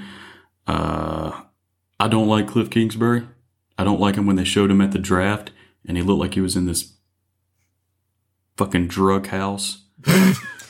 Into the future house, man. That thing looked like just 2000. Just the biggest dude. I mean, you know, you take Drew Lock's face, you put it on Cliff Kingsbury. Ugh, just so many douches. I don't think he's he tried to bring that air raid to the NFL, and that don't work, Bubba. Kyler Murray as a fantasy quarterback is good. It's obvious running quarterbacks tend to gobble up the points. Stacking those two, I mean, sure, why not? Why not give it a try? We'll see what happens. We'll see what happens with Miles Sanders. That's an interesting pick. I mean, I don't know. Henry Ruggs. Okay, let me go ahead and give my two-sentence summation on this since we're getting down to the bottom of this draft. I didn't know who Monk was. Monk took Henry Ruggs and Marquise Brown. Huh, guess he doesn't give a shit about winning the league. Because those two picks, I mean, fucking set them on fire. Fucking bury them. All right, so I guess we know how you feel about Henry Ruggs. I don't know. It's just something about these speed burners. The NFL is trying to copy Tyreek Hill, and they keep chasing it, you know. And Jaylen Waddle, Henry Ruggs, I don't know. I think the Murray-Hopkins combo is probably one of the top 2 or 3 combos behind maybe Mahomes and Kelce and who else? Rodgers Adams. Yeah, that's another one. Yeah, I don't mind stacking those guys. What are you gonna? Well, I think do we all agree that Michael Thomas is a wasted pick? If it was later in the draft. Yeah, he picked him too early. For sure. Too early, yeah. And I'm not even talking about from his fantasy standpoint. I'm just talking – well, we are, but, I mean, that's your obviously I should let you guys give your opinions on that one.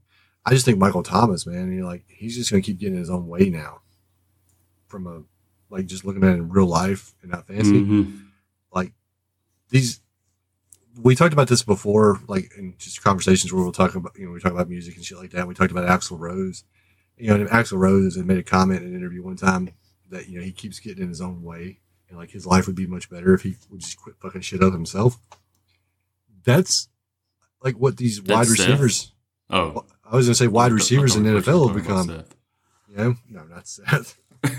But Michael Thomas, Axl Rose. He's fucking himself. Antonio Brown, Axl Rose. Yeah, looks like Antonio Brown's come back from it though. Yeah, Antonio Brown had the wherewithal to go play with a goat. At least he wasn't completely oblivious.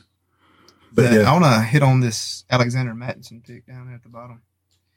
If Cook goes down, it's going to look really good. Well, I mean, the same could be said about the Tony Pollard pick. That's true, but I think Mattison, Pollard's of course not going to be taken on. Well, no, Seth said he's like, I saw that you took my backup, so I took Mattison. So y'all going to swap. I think there's more value in Pollard. I think it just depends on who gets hurt. I think as far as like a game basis, like there's going to be more split between Zeke and Pollard. Yeah.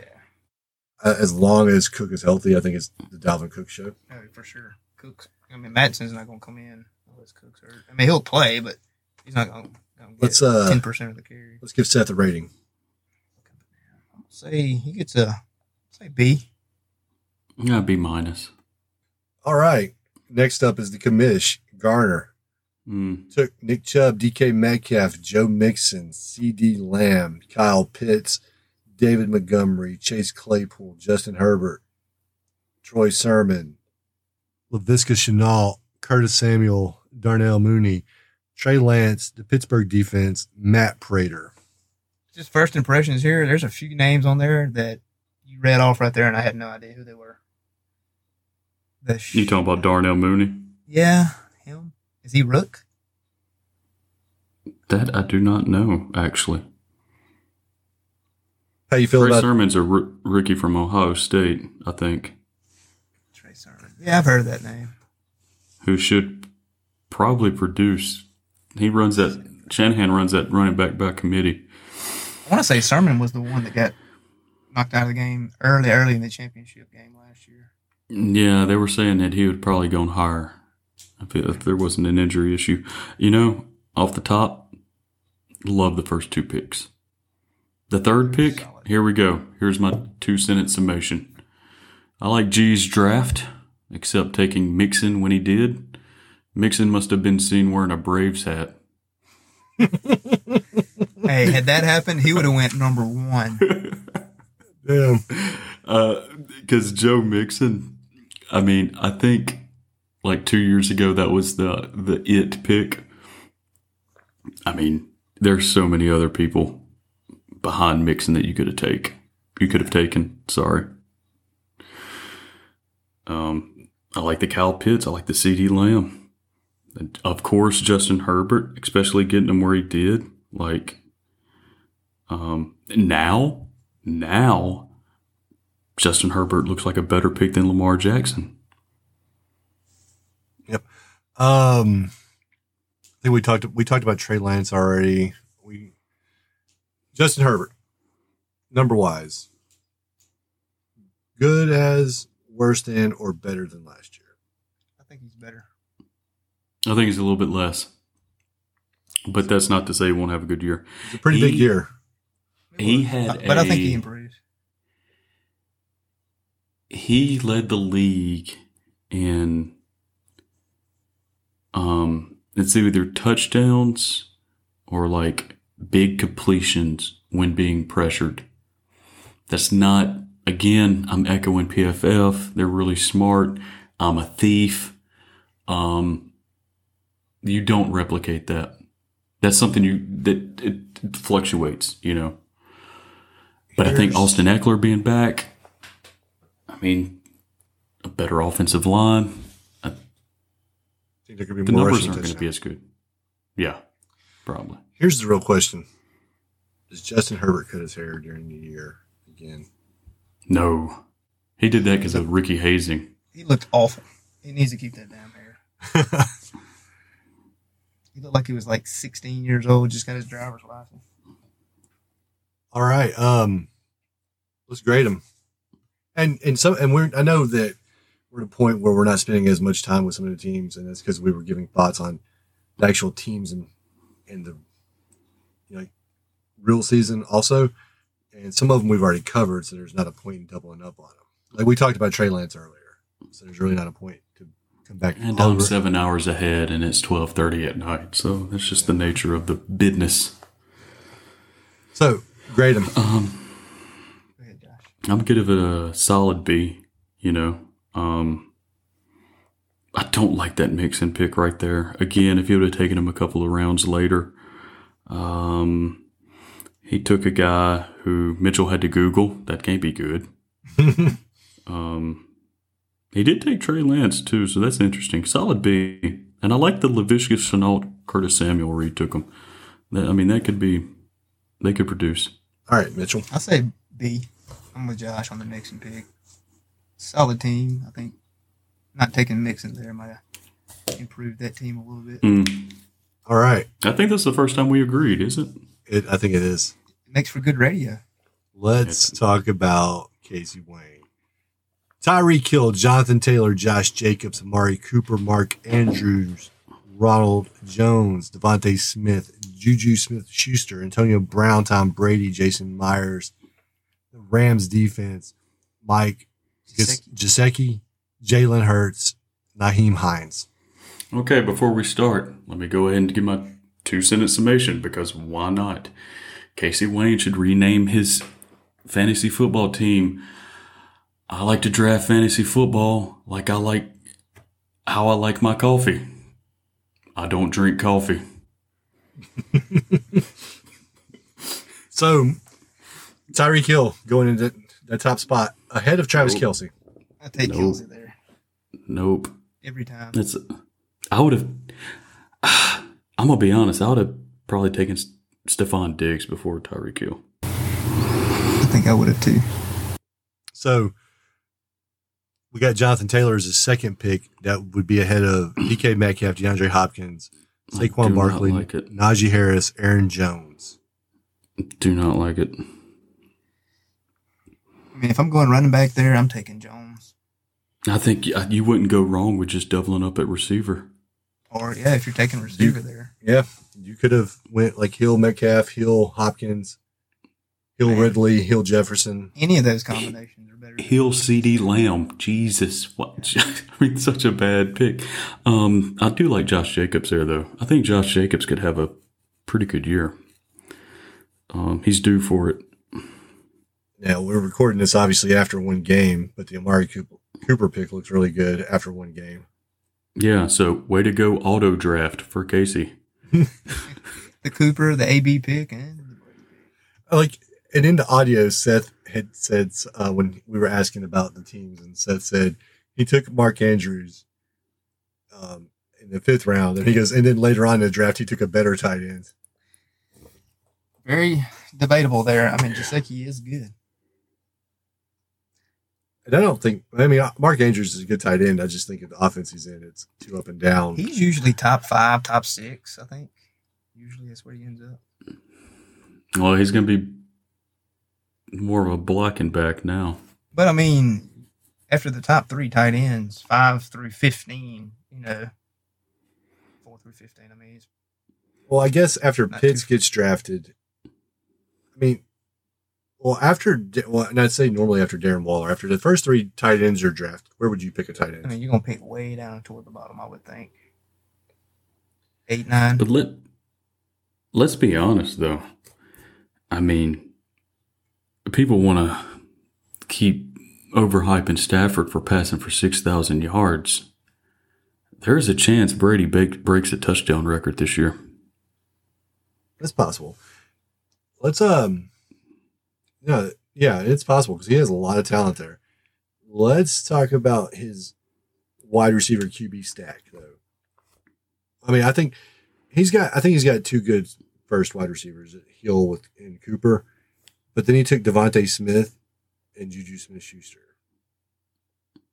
And then he took Jalen Hurts to stack with Devontae Smith. What do you think Devontae Smith does in the NFL? I think he's too small. I don't know. Gets broken in half on his first play. Because he's like, what, 6'1" and 175 pounds? Yeah.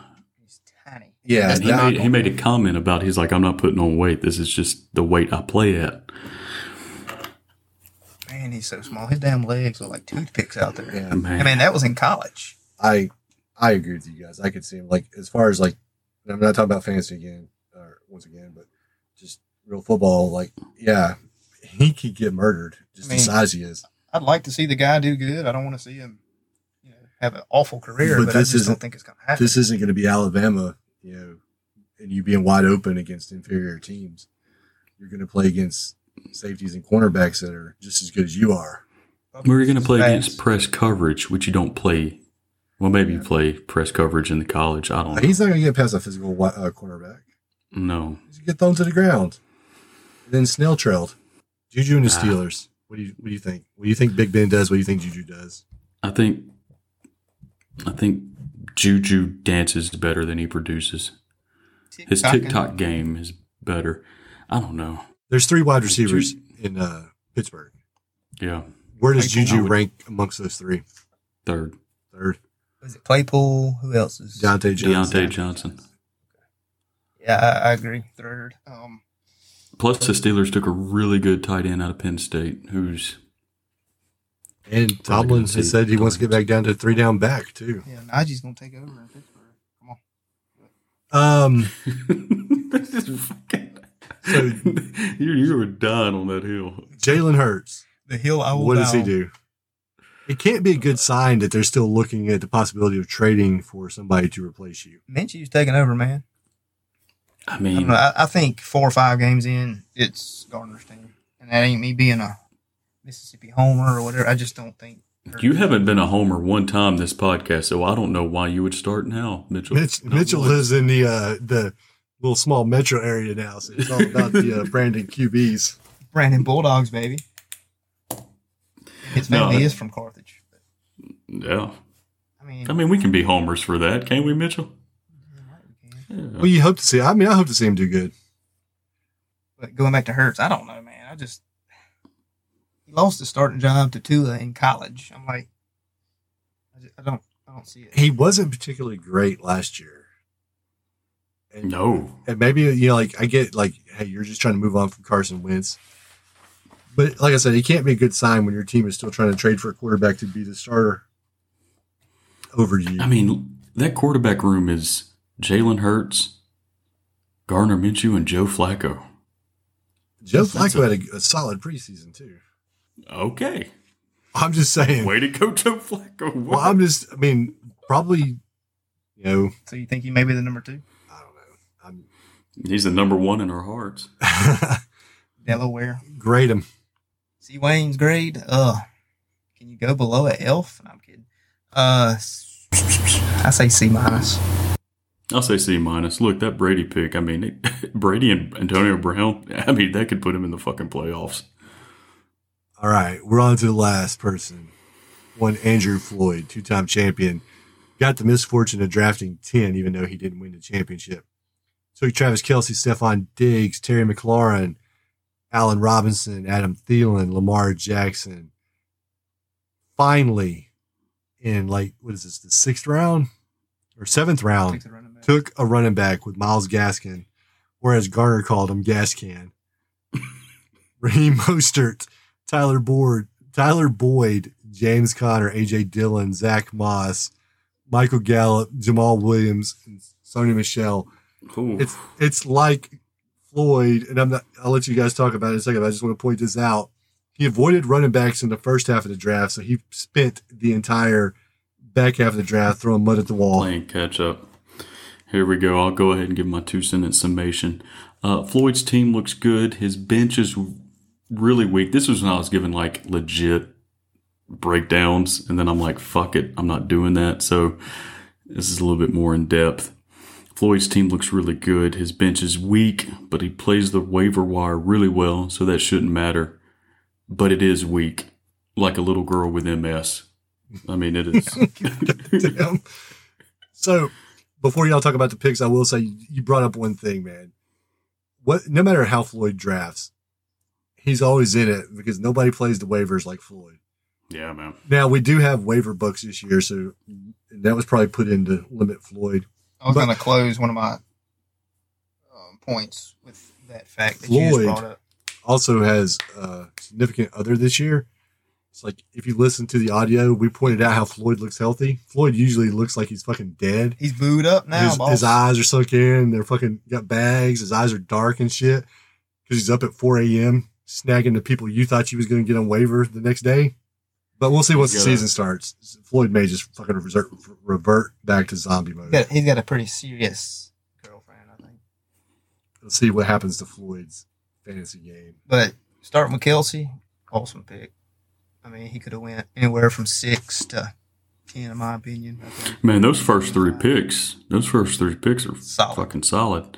Yep. Allen Robinson, man, like if he was, again, some of these receivers, you put them on another team, Allen Robinson's probably going in the second, third round.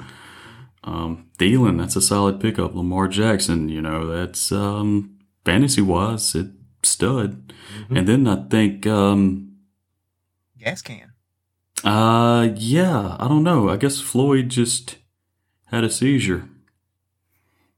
Well, at this point, he doesn't have just a lot to choose. He takes Gaskin and he takes Mostert, and you know. And hey, but Raheem Mostert, he's no, yeah, he's like when he's healthy, he's shown to be a difference maker.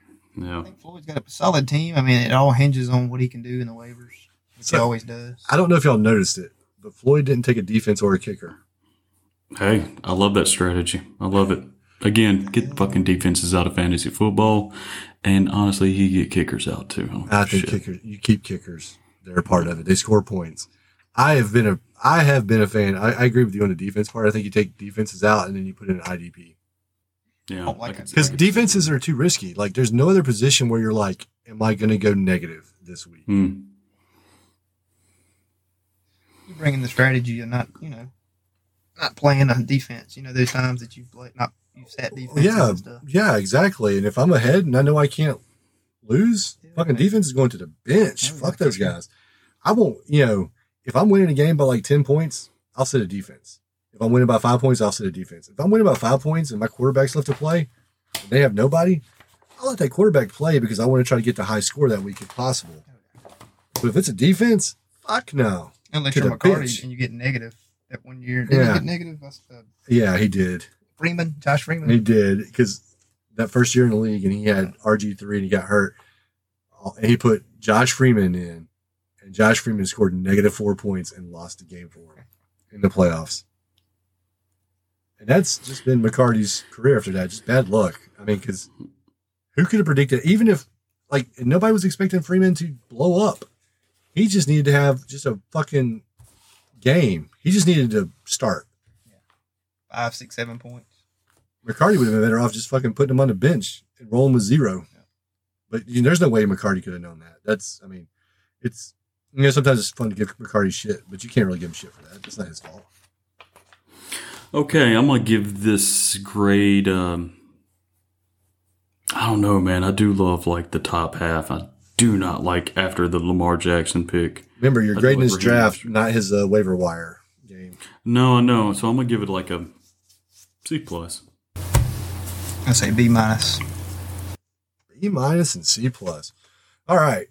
Cool. So, real quick, who had the best draft? I wasn't keeping up. I think I was a little bit more lenient towards the first. I don't know. Like usual, man, we're always kind of even with all this, I think. I don't know how I graded it, but I do like Matt's. I like Matt's, too. Well, fucking pick one. Matt. All Jesus. Right, Matt from Josh. Mitchell. Like, my only problem with Matt's was getting Pittman, and that was deep in it. Let's see. I'll say... I think I'll go with Matt, too. All right. Way to be a copycat, Mitchell. No, really. I was thinking, Matt. Taking the same team Josh did. Way to reach out. Be on the list. But we all know how Floyd is, and I think Floyd is going to be. We're not grading. We're grading the draft. All right. Who had the worst draft? Sorry, Casey. I'm sorry. Just piled on here. But yeah, it is Casey. All right, so get fucked, Casey. Watch him come back and win the whole thing. He might. I mean, Brady. He could throw 60 touchdowns. All right, so they brought up a point, and I know y'all listened to it and heard it. None of the teams are just like horrible, right? There's some picks you'd be like, okay, these aren't great or whatever, but Casey's got players on his team. He doesn't need his entire team to produce. He only needs his starters to produce. Like, we pick on the Juju Smith-Schuster pick, but you put fucking Antonio Brown in a flex with Tyreek and Cooper, and you only need that one running back, whether it's Jacobs or Taylor with Brady playing QB, he could go all the way. Yeah. He's got Taylor and the backup, so he goes down, plug him in. All right, so. Pretty competitive draft, though, I believe. All right, we're here at our fantasy football draft this year for the New World Order League. Bow, bow, bow. So previously we had a league that had a couple other players in it, but our commissioner stepped out and we couldn't carry over that league, correct? Correct. So we ended up having to make a new league. Gardner Brooks is now the commissioner after he tried to make that power play on Mitchell earlier this year. Yeah, so we had a meeting and the ex-commissioner was here and did not want to give up his rights for the league, but now we're here. Yeah. So we've talked about Commissioner Edwards on a previous episode of the podcast that I think most of you guys have listened to. Correct. We're all in agreement that he was corrupt, right? No doubt. Absolutely. Exactly. I mean, he was corrupt. You don't have to fucking sugarcoat it. I never got to have the belt. Can't go too much. I mean, Matt won that first year when we had the actual physical belt, and Mitchell kept it for himself. The whole year. Having not won. Was supposedly to get it engraved. And we don't have the first fucking engraving on this. No names. 10 champions later.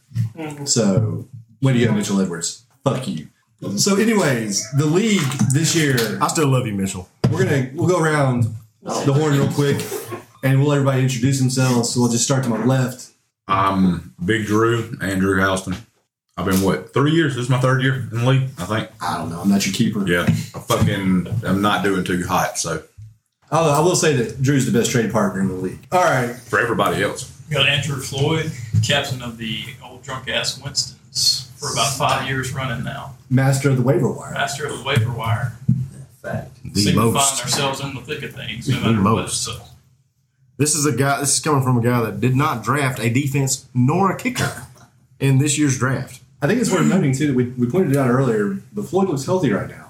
Usually during fantasy football season, his eyes are all sunk in. He's got bags. Yeah, because he's up at 3 a.m. trying to take all your players before you get a chance. There's one big difference now for Floyd, though. Yeah. One big difference. He's living a happy life. So he's got something else to do besides fuck the rest of us. He's living a happy life. All right. Next up. Matt Wilbanks. I'm one of the original OGs in the league. I'm the one that Mitchell screwed about 7 years ago.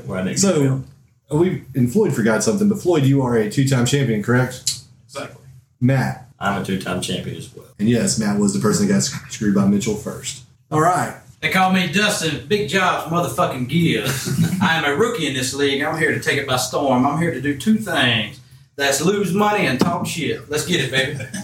There you go. The American dream. Coming in next would be the one Mr. Michael McCarty. I have been in this league for going on 9 years, I'm thinking. 8, 9 years at this point in time. Coming in as a rookie, making noise. Would have made it to the Super Bowl, but I picked up Josh Freeman to replace RG3. He scored me -4 points and cost me a shot at the Super Bowl. Who beat you in that game? So, Gardner Brooks did, our new commissioner. So, I'm going to take it out on his ass. First game of the year, he's got an 11% chance to beat me. It's not going to happen. With CeeDee Lamb projecting for 0 points. Let's just want to touch on something real quick. So, McCarty, what was your original Twitter handle? McCarty Les Party. And what's your new Twitter handle? It's McCarty Les Party. I was kicked off Twitter. Next up. They call me Mump. What some of them do? Baby Jesus. Won it one Street time. Jesus. I thought your name was Seth. Won it once. Lost it. Twice. Yeah, they lost to me one time. Tough scene. And you lost last year, right? Yeah, I was cheated. And who'd you lose to? It was collusion with actually the former commissioner that we got rid of. They benched my Goodell. Mixed up. They called me Darnell, first-timer in this league. Hurt his very weak lead. That's why I joined. Oh, wow. Really? I've been told for 3 years. Weak lead? Mr. Clean's coming in last. I've been told for 3 years this is a pretty easy lead, so that's why I. So let's stop. Let's stop here. Let's stop here. Have you really been translating that information to him? That would be incorrect. Why do you think I'm here? If it was a tough league, I wouldn't be here. Really? Yes. So you invite challenge. This is what I've been told. So you invite your fellow coach the last year. To join your league, what did he finish in your league? Oh, he finished third, and I finished second. So Floyd finished first. He brought a friend along from this league. What was his name? Oh, Floyd. So you brought two rookies into your league. Mm-hmm. How long had that league been established? That was just 1 year. Oh, so it was one year and done. Okay. 1 year and done. Okay. It was his crew though.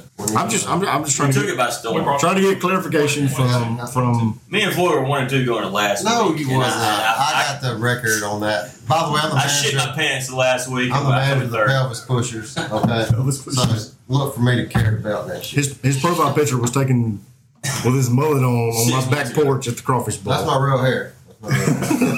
All right. So the next guy that's speaking is going to be Garner Brooks. I'm the commissioner of the New World Order League. Bow, bow, bow. So before you say anything else, I just want to say, and I think everybody else is going to be in agreement on this, we're not expecting that shady shit we got from Mitchell. We expect a clean ran league. Look at his chain. It's to be determined. To be determined. I will take zero shit. That's what all 9 of you motherfuckers can expect. Zero shit. How much shit will be given is the question. I'm the general manager of the They Scared to Go Outside. So we got one more person that's not here, Casey Wayne. What's the name of his team? So I'm coming in dead last. As it stands right now, his team name is Team Casey Wayne? Oh, it's No Chance in Hell. He just changed it. Oh, he did. No Chance in Hell. So he's skewing up. He's skewing up the fucking Vince McMahon shit. No so he named his team after his chances of winning. No Chance. It's true. Obviously, I'm Billy Bone, one of the hosts of the podcast, and I'm the manager of maybe the Dingo Ate Your Baby, 3-time champion. Mm-hmm. That hurts. Well, and that league is closed, so that means I'm the greatest of all time. He's not going to tell you about his pubic hairs on the backside of this championship belt. Because there's one there. Hey, no, we can tell that story. I have no problem telling that. Nor will he tell you about him wearing a throwback jersey to a fantasy football draft, and he's got a damn Dallas Stars hockey jersey on. No one knows who the hell is on the back of it, but Mike here we are. Well, that's fine. He has a good number. All right, so we're gonna talk about the draft real quick and let everybody kind of give their thoughts. Since it was normally we draft in order of how we finished, but since it's a new league with new people, we drew numbers, and Mr. Michael McCarty ended up with the number 1 pick, which I think he had last year also. He did have last year also, and Andrew Floyd ended up with the number 10 pick, which I think he had last year also, didn't he? Because you had won your prior meet. Because you almost went back to back. It was close. You'd have been the first person. There was a conspiracy, by the way. The commissioner already, in his shady ways, had some braille on those ping pong balls. Some braille. And so he wanted to. He made sure that I. So just to be sure, you're talking about this year's commissioner. This year's commissioner. Okay. When he picked the ping pong balls. I was here in person. It was done legit. All right. All right, so we'll just go around and we'll kind of talk about everybody's draft, let the person that drafted their team, you know, say how they feel about it, give their thoughts. So, McCarty, you had the number 1 pick. Who'd you go with? Oh, I just wake up in the morning and I just draft excellence. So, I went with Christian McCaffrey. Draft excellence. Yeah. How many championships is that translated into? Wow. You know what? If you want to look 17 weeks into the future, one, my friend. That's how many. Hell yeah. My thought process with this was I would rather Christian burn me again on my bench than I had watched him take someone else to the Super Bowl. And so it was the consensus number one. I wasn't going to overthink it. Because you had him last year, right? I had him last year. I did. And he was hurt. He was hurt. And I had many offers for him, but I couldn't trade my boy. So, Christian, if you're listening, I'm counting on you, brother. Before we get too deep, we should say that we are playing full-point PPR, and we all have always played with 6-point touchdown passes. Correct. So just in case anybody's wondering, when we start talking about these players, and you're like, well, why the hell didn't they take this person there? Full-point PPR, 6-point touchdown passes. Yeah. Going with one running back slot and two flex spots. Correct. But the 6-point touchdown passes are still carrying over. Yeah. I mean, that's always been a thing for our league. Yeah. Normal leagues are 4 points. Right. But correct. We believe in rewarding the quarterbacks. You get a touchdown at 6 points. Exactly. 6 points. So, how do you feel about your draft overall? Decent. I feel decent about it. I look down at my lineup, and I don't see anybody else that can beat me. What about those Tennessee receivers? But look, all right, so here's the thing. You did stack AJ Brown and Julio Jones. Listen, they were 19 picks apart because I picked number one. This is a snake draft. So I took AJ Brown in the third round. Did you mean to draft Julio Jones, or were your fingers so fat that when you tried to scroll, you just accidentally hit draft? Yeah, I hit draft on Julio Jones. On a complete accident. But you feel good about it now. Look, if Julio Jones, look, there's worse players I could have accidentally drafted than Julio Jones. Correct. That's true. So I'm not extremely upset about that. Do I think Julio Jones was going in the fourth round? Probably. Had I not taken A.J. Brown in the third round as my first wide receiver, I would have took Julio as a wide receiver for my team. But if you wouldn't have made a mistake, you would have probably went in a different direction, right? I would have probably went in a different direction, correct. Who do you feel is your sleeper pick? My sleeper pick? Oh, I'm going to go with Gus the Bus, Mr. Gus Edwards. Mr. J.K. Dawkins went down today. Shout out to him. I hope he's all right. But after the season, because I need Gus to do work for me. All right. And you've already said that you feel like you're going to be the champion. So. Yeah. Well, and I tell you what, there is one Mr. Elijah Moore. He is an Ole Miss Rebel. He's a rookie for the New York Jets. He is going to lead me to the promised land. Trash. Just like you did that last year. Not even the Jets. That's not a bad pick. All right, so Andrew, you had the number two pick. You had the number two pick with Mitchell. I had the number two pick, and you made the surprise pick of the draft. Yes, it's the pick heard around the world. That's what it is. And who was that? Austin Eckler, my boy. So, what was your thoughts on drafting Eckler number two? They got a new offensive coordinator. He come from the Saints, so he's obviously used to working with Kamara. So. Eckler's already a PPR monster. If he stays healthy, he's going to do work. The rest of my draft, I'm pretty happy with it. Hang on Eckler. Okay. All right. Tell me what you got. You did the same thing I did a few years ago where Billy called me out when I drafted Lamar Miller. I don't think I was the only person that called you out. Well, I mean, that's the same thing. I mean, that was the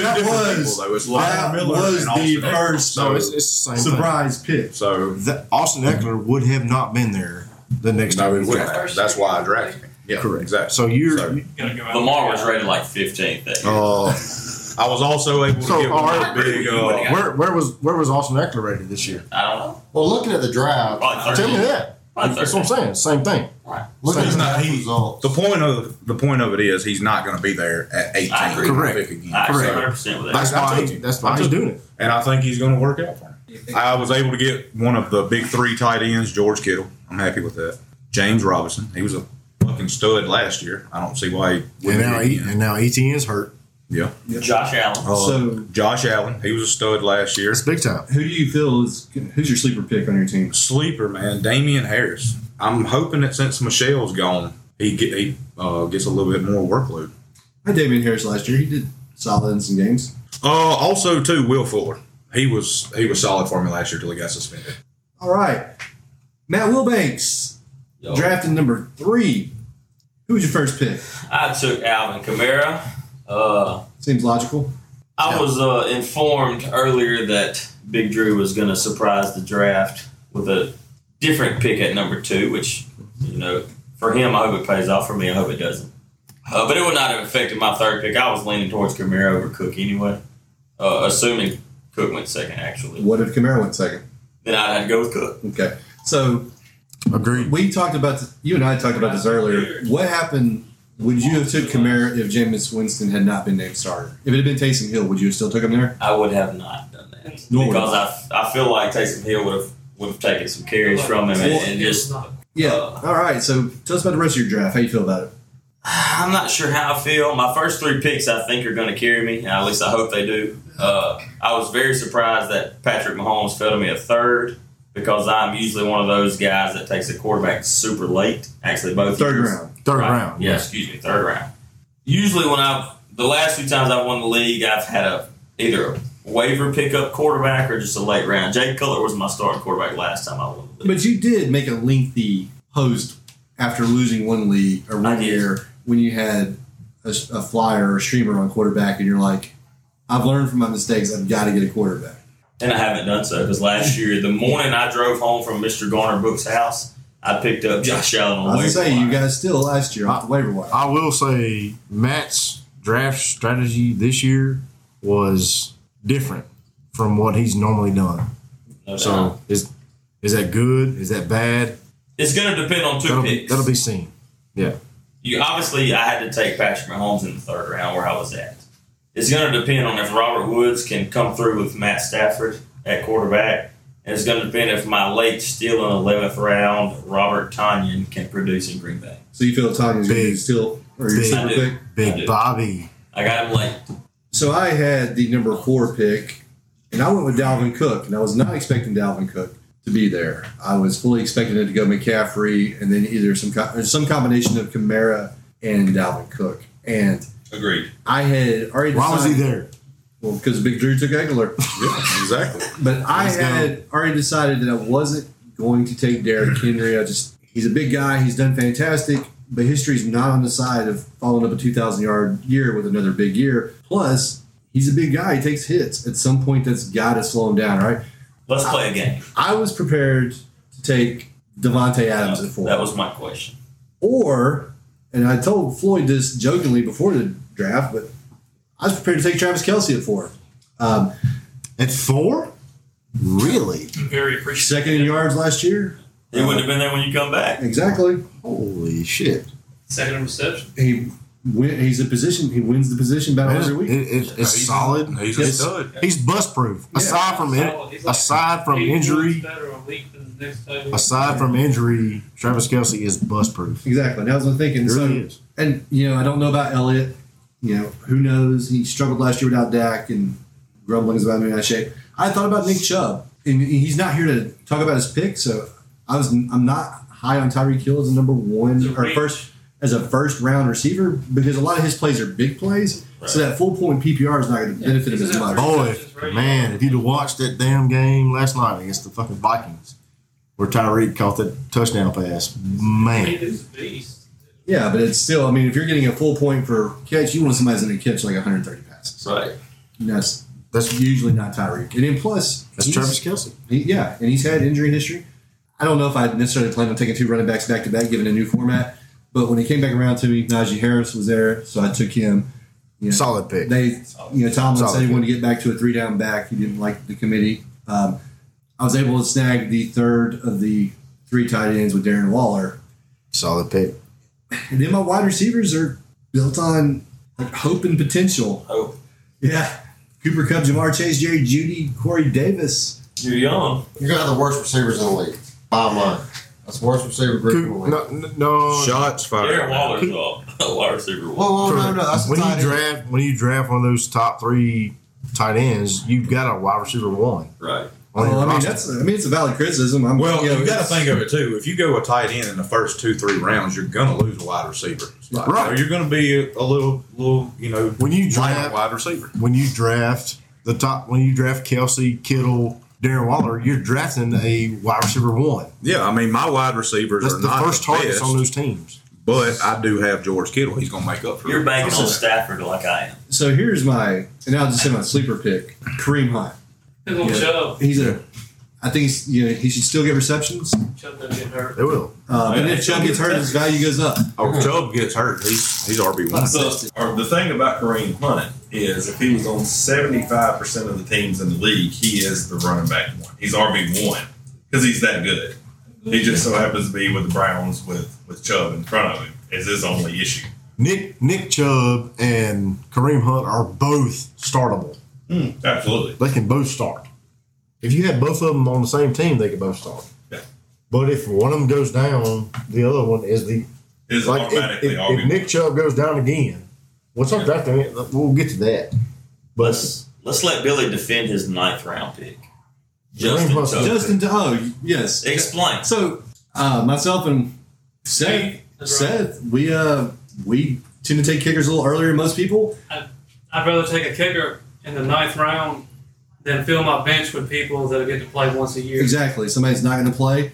And the kickers are like the tight ends. There's a couple of kickers that'll win the position battle every week, and then the rest of them are crapshoots. We've had that conversation. I just wanted you to explain it on live.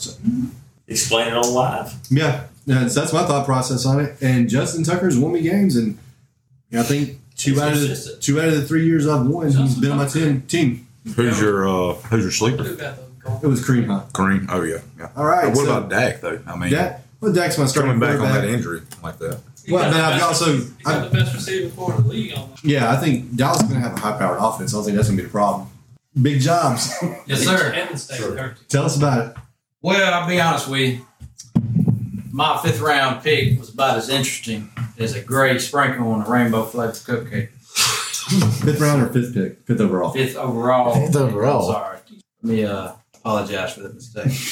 It's Derrick Henry, 2,000-yard rusher. What can I say? He was there. He was there because Big Drew took Austin Eckler.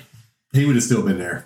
I wouldn't have took him. Yeah, I didn't know that. If I hadn't have taken Eckler second, I would have took Cook. In my mind, I was thinking there's 4 guaranteed top 4 picks.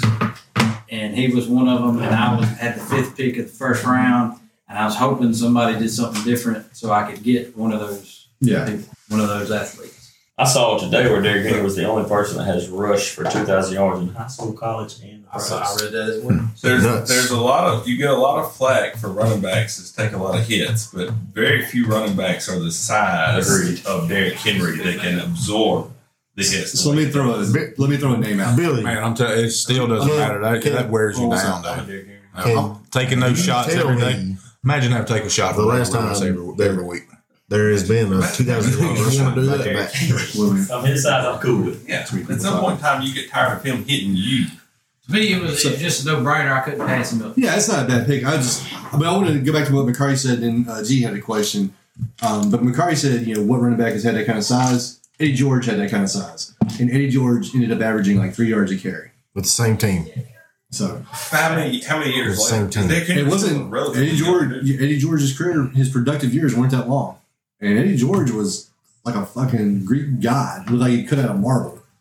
I mean, it's a solid pick, and by all means, it's a smart pick. Look, but you just... If you're 5th overall and there's a guy that just last year rushed for 2,000 yards, you don't pass him. No, you're correct. I mean, nobody's saying it's a bad pick. No, yeah, I think everybody's just saying that they probably wouldn't. No, I was just saying, well, I wouldn't. And it's like what Gardner had said, when's the last time there's been a back-to-back 2,000-yard rusher? Yeah. Now, maybe Derrick Henry's that guy. Yeah. And then maybe to do it. We might all look stupid for passing up Derrick Henry. If he is, your team's fine. If he had failed at 8... I'd have picked him. Now, what is who? Well, I don't need him to rush for 2,000 yards. If he gives me 1,113, I'll be. So, there you go. How do you feel about the rest of your team? I feel like they're decent. I do. I mean, I think you got myself personally. If he comes back healthy, you got Saquon in the 2nd round right before where I was, because I would have took him where I took Najee Harris, but you grabbed him up because there was a lot of people that passed on Saquon. I thought he was just going to fall too. You got Saquon in the 2nd round, so that's a full-point PPR league too. Well, he catches passes. He come down. My top 4 picks was coming down to I couldn't pass him up. Yeah, you were in the same position where you took Saquon, where I took Joe Mixon. Yeah. It was the same thing. Like same I can't. Here it is. I like the Saquon pick. Like I said, I would have took him right after you if you had passed on him. Yeah. But you didn't. So. I want to ask a question. Like, sure. What do you think Julio Jones is going to impact Derrick Henry? I don't think he does. I don't think he does either. I think Julio Jones is going to be on injured reserve at some point. So Julio Jones is a good bet. I don't want to say. Julio Jones open up the offense more, and throw it more, and take away from Derrick Henry. Or they can't load up. Or is it Or is it I don't think they will. Is it AJ Brown on injury reserve? And Julio Jones is getting red zone targets. I think he's at the end of his like physical. He's been injured a lot recently. Who do you think your sleeper is? I really don't think I really have one. To be honest, my team is pretty solid up and down. If I did pick a sleeper pick, it would be J.K. Dobbins.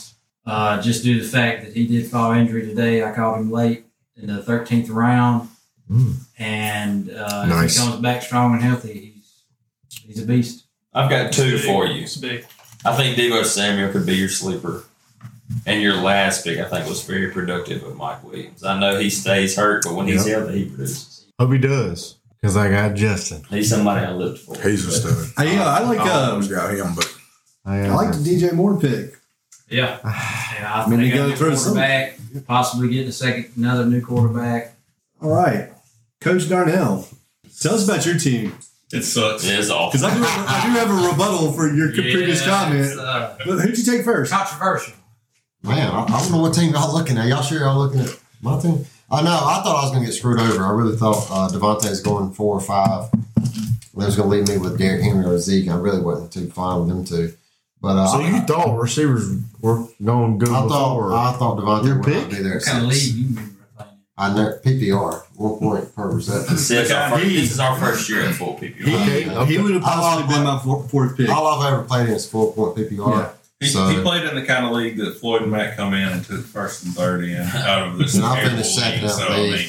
And I won 3 years in a row. Who did you pick? Overall. All right, listen up. So I'm very happy with my first two picks, Devontae Adams and Justin Jefferson. If they do anything like they did last year, which is saying a lot, so I'm going to be the Super Bowl. Receiver. Would you like to tell the audience about Justin Jefferson pick in your second round? I wanted Justin Jefferson. I would have took him second. Did y'all watch last year? Did y'all see any game last year? I would have took him third if he was Jefferson's going to be a beast. Jefferson's going to be a beast. I like the pick myself. Yeah. Hey, let me ask you a question, because you did say my wide receivers are the weakest in the league. How do you defend your shitty running backs? I feel like he's got one starter. Well, because you might have the worst running back squad. I have the least number of running backs. Well, this is the first league I ever played in. Who did you draft? Well, that. This is the first league I ever played in with only one running back. So you don't need one running back. Gibson's going to be a top 5 running back. So as long as he stays healthy, we're good. I like him. I don't know about top 5. If he stays healthy. We'll come back to this podcast at the end. Chase Edmonds. I like that one too. Chase good. I mean, Arizona, all they do is Kingsbury can't coach his ass out of a wet paper bag, but at least he throws the ball on every down. Chase Edmonds is going to catch a lot of check downs. So there's 2 running backs. I only need one. Okay. Darrell Henderson will start running back for the rounds. He's going to score a lot. And you waited. That's fine. You waited on him. I did. I thought Darrell Henderson would be off the board by round 5. Waited. I agree. You waited. So a lot of sleeper picks. Deontay Johnson, Godwin. Are y'all kidding me here? Deontay Johnson. I mean, that's one of 3. I like IU better than. I had him on my board. I do like your wide receivers, and I like. Well, they got to carry me. Brandon, I got weaknesses. My tight end's weak. My quarterback's weak. Tell us about that starting quarterback. That I don't. Well, I mean, you gotta hope he stays upright, right? Joe Burrow, baby. I mean, does he got a line? No, he does not. He got a line, but he's got receivers. He's got Tyler Boyd, T. Higgins. What's up? Ja'Marr Chase. Chase. In 3 years? Okay. I do hope he does well. I have a question. Chase. Sure.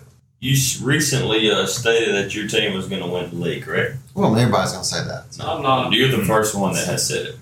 Secondly, you just pointed out your weaknesses of quarterback, running back, and tight end. But my receivers are good. I agree your receivers are good. You got 3 weaknesses out of the, 9 starts. My running back ain't a weakness. I don't need one. I mean, if he gets hurt, it's a weakness.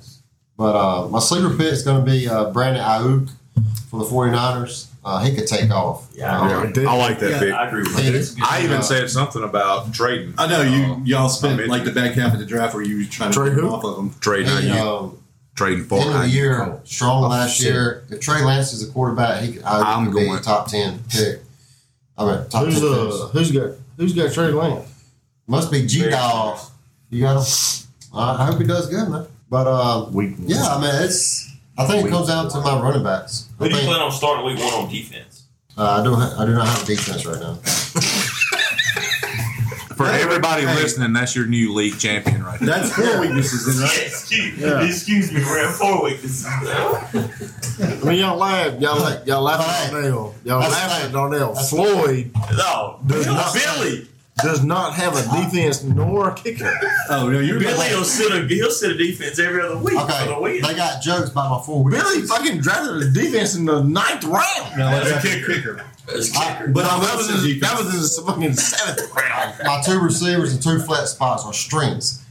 Oh, Matt Wilbanks, he has no strengths. Okay. No strengths. I may have 4 weaknesses. Right. He has no strengths. This is personal. Sounds personal. So, I'm with Coach. I will say there are some picks that Matt made that I. But another super pick. Hey, when you don't like them, I think they're last thing from Coach Darnell. As long as this kid don't get no more massages, he may get to play a game. Another sleeper pick to Deshaun Watson. Got him late. Your entire team can't be sleeper picks. It's only two. I hope. Well, it's sleepers and weaknesses at this point. That's all right. Look for me in the Super Bowl. I got reservations already. There you go, baby. I like it. I like it. Hey, welcome to the league. All right, so Seth, you were up next. Well. Who'd you take number 1, Seth? I took Zeke. I've been hating on Zeke for like 3 years, not even gonna lie. But his offensive line's healthy this year. Dak's back. I expect him to probably end up top 5 running back. Guys on Team Street Jesus, huh? That's right. He's got to kill him more. He's on Team Long Hair, don't care. He'll be all right this year. Took Hopkins 2nd round, probably the best overall receiver in the league. Good pick. Let's see. He helped me win the championship last year. Edwards, Hilaire, and Miles Sanders, who I had on my team last year, who both performed absolute mediocrity all year last year. But you still made the Super Bowl. But they're consistent. They're going to give you 11 a week. 12 to 13. Okay. Maybe 22 every now and then. Sanders got big playability every now and then. Like, he had a 97-yard touchdown run last year. To Kyler Murray, just paired him up with Hopkins. Murray's been in the league 2 years. He's been ranked top 5 both times. I think he was 2nd last year in overall points after Mahomes. Kyler Murray, he did good for me up until the very end of the year. He did. He was really good. Sixth round, I took Michael Thomas. Yeah, so let's talk about that Michael Thomas pick. He's going to sit on the bench for about 6 weeks. Well, we have an hour slot, so. We do. Yeah. I'm just, are we expecting Michael Thomas to find his senses? He's coming back. Money talks. He won't get paid. I think he'll he's got Jameis Crab Legs Winston as his quarterback. When he comes back, he's going to get fed. I think that's the right choice, too, a quarterback for the Saints. Jameis. He's by far the best receiver the Saints have. Let's talk about your 9th pick. Who that is. Just like we did with Billy. We threw him on there. So. I took Mr. Harrison's Butker. Now, Seth let out an audible groan when I took Justin Tucker. He took my kicker. Okay. Which is always on my team. I'm salty. But Justin Tucker's been team good. Dingo ate your baby for years. But if you can't get Tucker, Butker's good because he's on the Chiefs. Chiefs will score. Yeah. So, I mean, who's going to score Chiefs this year? I took Mr. Bald himself, Leonard Fournette. Not expecting much. Ravens defense is going to be good. Henry Ruggs, we'll see. Ruggs good pick. It looks like he's on steroids. He put 30 pounds of muscle. So, I mean. Took Madison. Yeah. Good for 3 weeks when Dalvin Cook gets hurt for 2 to 3 weeks. And the Madison pick, and I didn't realize it when I took Pollard, but we took each other's handcuffs. We're going to probably have a trade right there. Collusion. Commissioner. Overall, my team, I'll probably win 1 game and lose at least. Nobody wants to talk about the Michael Thomas pick, though. We just talked about it. No. There's another side to that story is when he was with Drew Brees, he was really good. Drew Brees couldn't throw the ball no farther than 15 yards. Jameis Winston has a cannon, and Michael Thomas is slow. So compared to other elite receivers. You're saying if he's not running slants. Michael Thomas run. He ain't going to play. Well, he's not going to play, but when he does play, the dumb guy is not going to be the top 3 wide receiver that he has been in years past. That's a valid argument. We'll see. All right. I think I got the best 3 running back combination in the league. Yeah, that's debatable. Man got a cap of 6 notes. Yeah, I mean, you don't have Dalvin Cook, Najee Harris, and Kareem Hunt, so. Derrick Henry, Saquon Barkley, and DeAndre Swift. You don't have. Boy. You don't have Gibson, Evans, or Henderson. Gardner Brooks has Gibson. That dude got it. Anyway, am I going to win it this year? Probably not. We'll get to that because Seth. I'll finish top five though. Seth has had this ability to pick the winner like the last 5 years. Oh, y'all be a pick who's going to win? Not yet. We'll come back to it. But you go ahead and look at it and figure it out because we're going to let Seth make his prediction and see if he can do it again. Several years in a row now. All right, Garner. Yeah. Like when Seth said last year I was going to win, I was like, yes. We should all make a prediction at the end of this. We can all make a prediction. Garner. You can't pick yourself. Right. Mr. Commissioner. Tell us, Commish, about your – I like your first pick. Go. I had to. Yeah. I like it. I like your second pick. Zeke's gone. So, but to be honest with you. Well, who'd you pick? Put that out there first. Nick Chubb. Doesn't average under 5 yards a carry. I mean, that's the first down every two times he touches the ball. It was a beast, man. If Big Drew had not picked Austin Eckler second, I was going to pick Devontae. No, you weren't. So what would have been your backup after Devontae was gone? Devontae was going to make it to you. Tyreek. All right. Tell us how you feel about your team. So I picked Nick Chubb first. We established that. So your team's Nick Chubb, huh? So that's it? That's the team? Why are you talking like that, man? What you drunk? DK on the turn and Joe Mixon. So is Joe Mixon the new Ben Jarvis Green Ellis? Yes, he is. Is this the new Gardner Brooks trade bank? Or Darrell Patterson. Well, you remember for years. I had to retire my team name. For years, Gardner would pick up Ben Jarvis Green Ellis and then just throw him out there in the trade block. Like people wanted the motherfucker. For your number one. Yeah. Hey, man. I'll give my kicker and Ben Jarvis Green Ellis. Give me Adrian Peterson. He's running for 100 a game. I'll give you Ben Jarvis Green Ellis. I mean, that's a cool name. BG Lawfire, baby. Lawfire. CD. I like the CD Lamb pick. I was going to take him in that round. Yeah. And. Yeah. He was good last year. That one. CD's probably top of the team. He was really good last year. Sleeper? Got hurt. Yeah, what's your sleeper? Because I do want to bring up a pick. My sleeper? I got two of them. His whole team. No. Oh, it's got to be Pitts. Kyle Pitts. My sleeper is fucking Darnell Mooney. Chase Claypool. I could get him. I only have one sleeper. Kyle Pitts. Hey, what do you think he's going to do? Because that's somebody I was eyeballing if I didn't get one of the top three tight ends. He's a rookie. I like Kyle Pitts.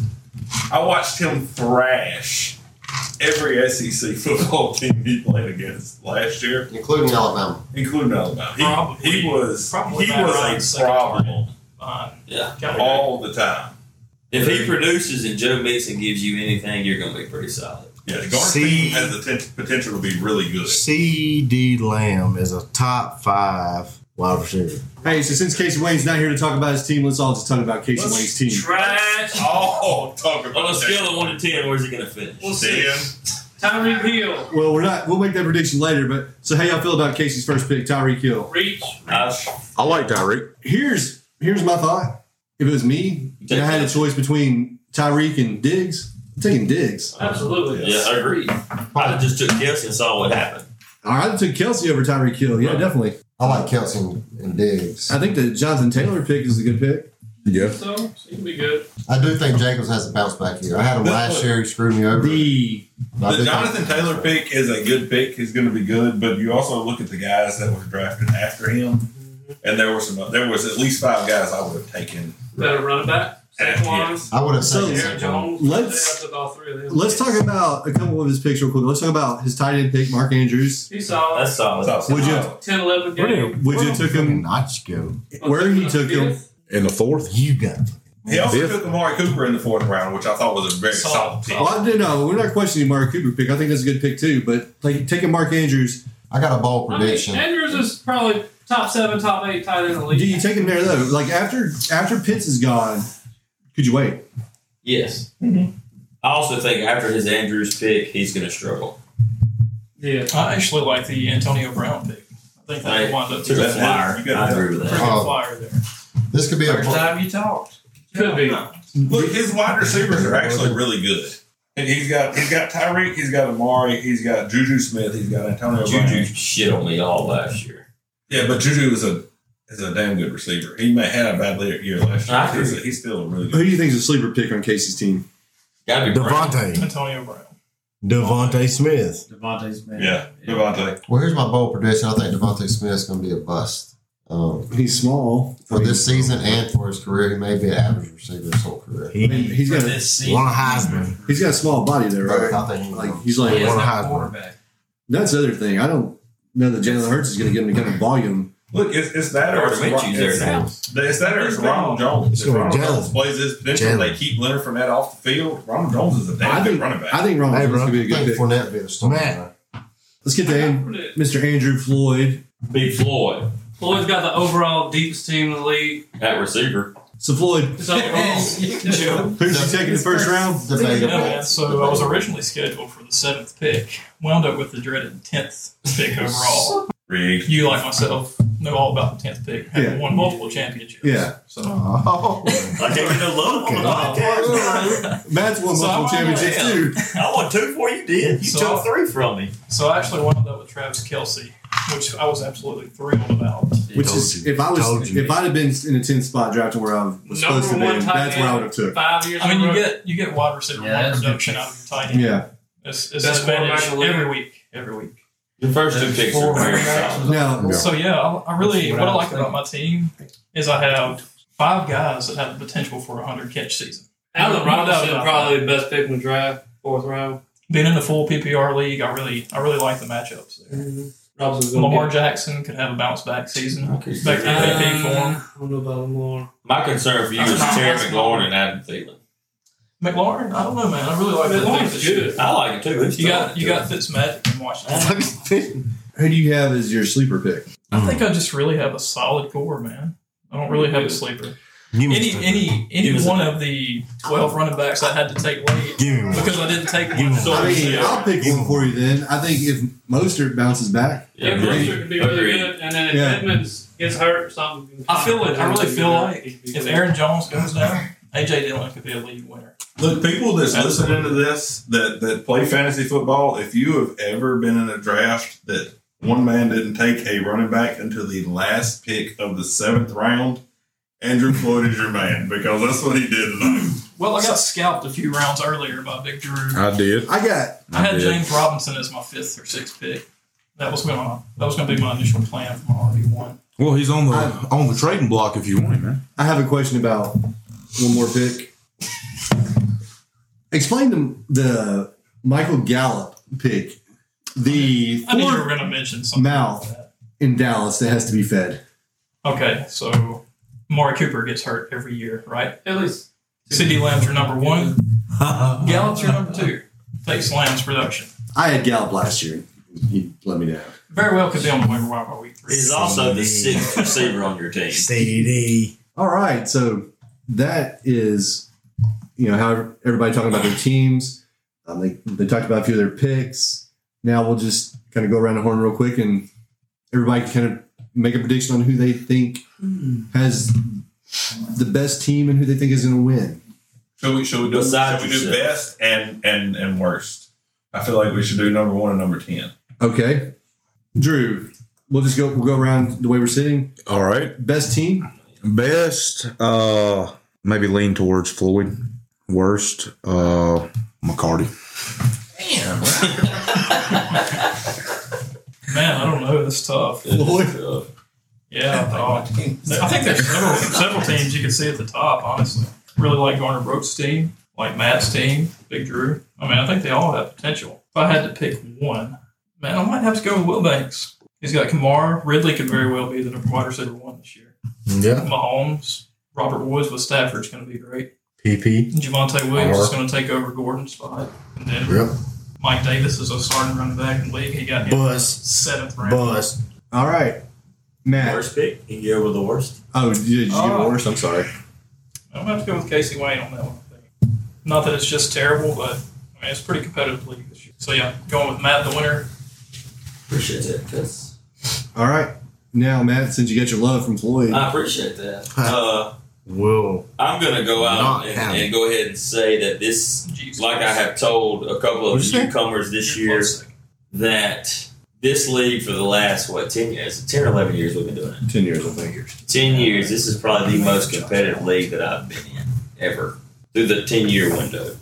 So if we pick you last, that doesn't mean you suck. It just means that you're at the bottom half of this tough league. I'm going to go with Casey Wayne again at last with Floyd. I think he's got a few solid picks. I thought he reached on a couple guys, but I mean he's got a chance not to be. But looking at the board right now, he's going to be last. First pick is tough. I agree with Floyd that there's a couple people. I thought Big Drew had a pretty solid draft, even after the Austin Eckler pick, which I agree with his philosophy. But just look at his team, and you throw a Dalvin Cook in there instead of Eckler. Ooh. You know what I'm saying? Mm-hmm. My thought process is Eckler's going to get he's going to get at all 100 receptions a year. I'm saying I'm looking at you at number one anyway, but if you had Dalvin Cook, I probably would definitely pick you at number one. Yeah. Well, I hope it don't screw. So I'm going to go with Big Drew anyway. For sure. All right. Let's see here. Let's throw a wrench in this game a little bit. I'm going to say worst team in this league will be Mr. Michael McCarty. Damn. Best team in this league. This is my wrench right here. I'm going to say Casey Wayne. Best team? Best team. This is it. The more I study on this, even though Dustin just shit on me, I honestly think if I got love for Derrick Henry, and if Saquon is the Saquon that we all know and love, who loves him? Well, everybody. Alabama fans. Look, there's two teams that has to me. Has a ton of potential if their guys play out. It's Dustin's and it's Garner's. Yeah. Garner's got some guys on his team that if they show up and show out, he's going to be hell every single week.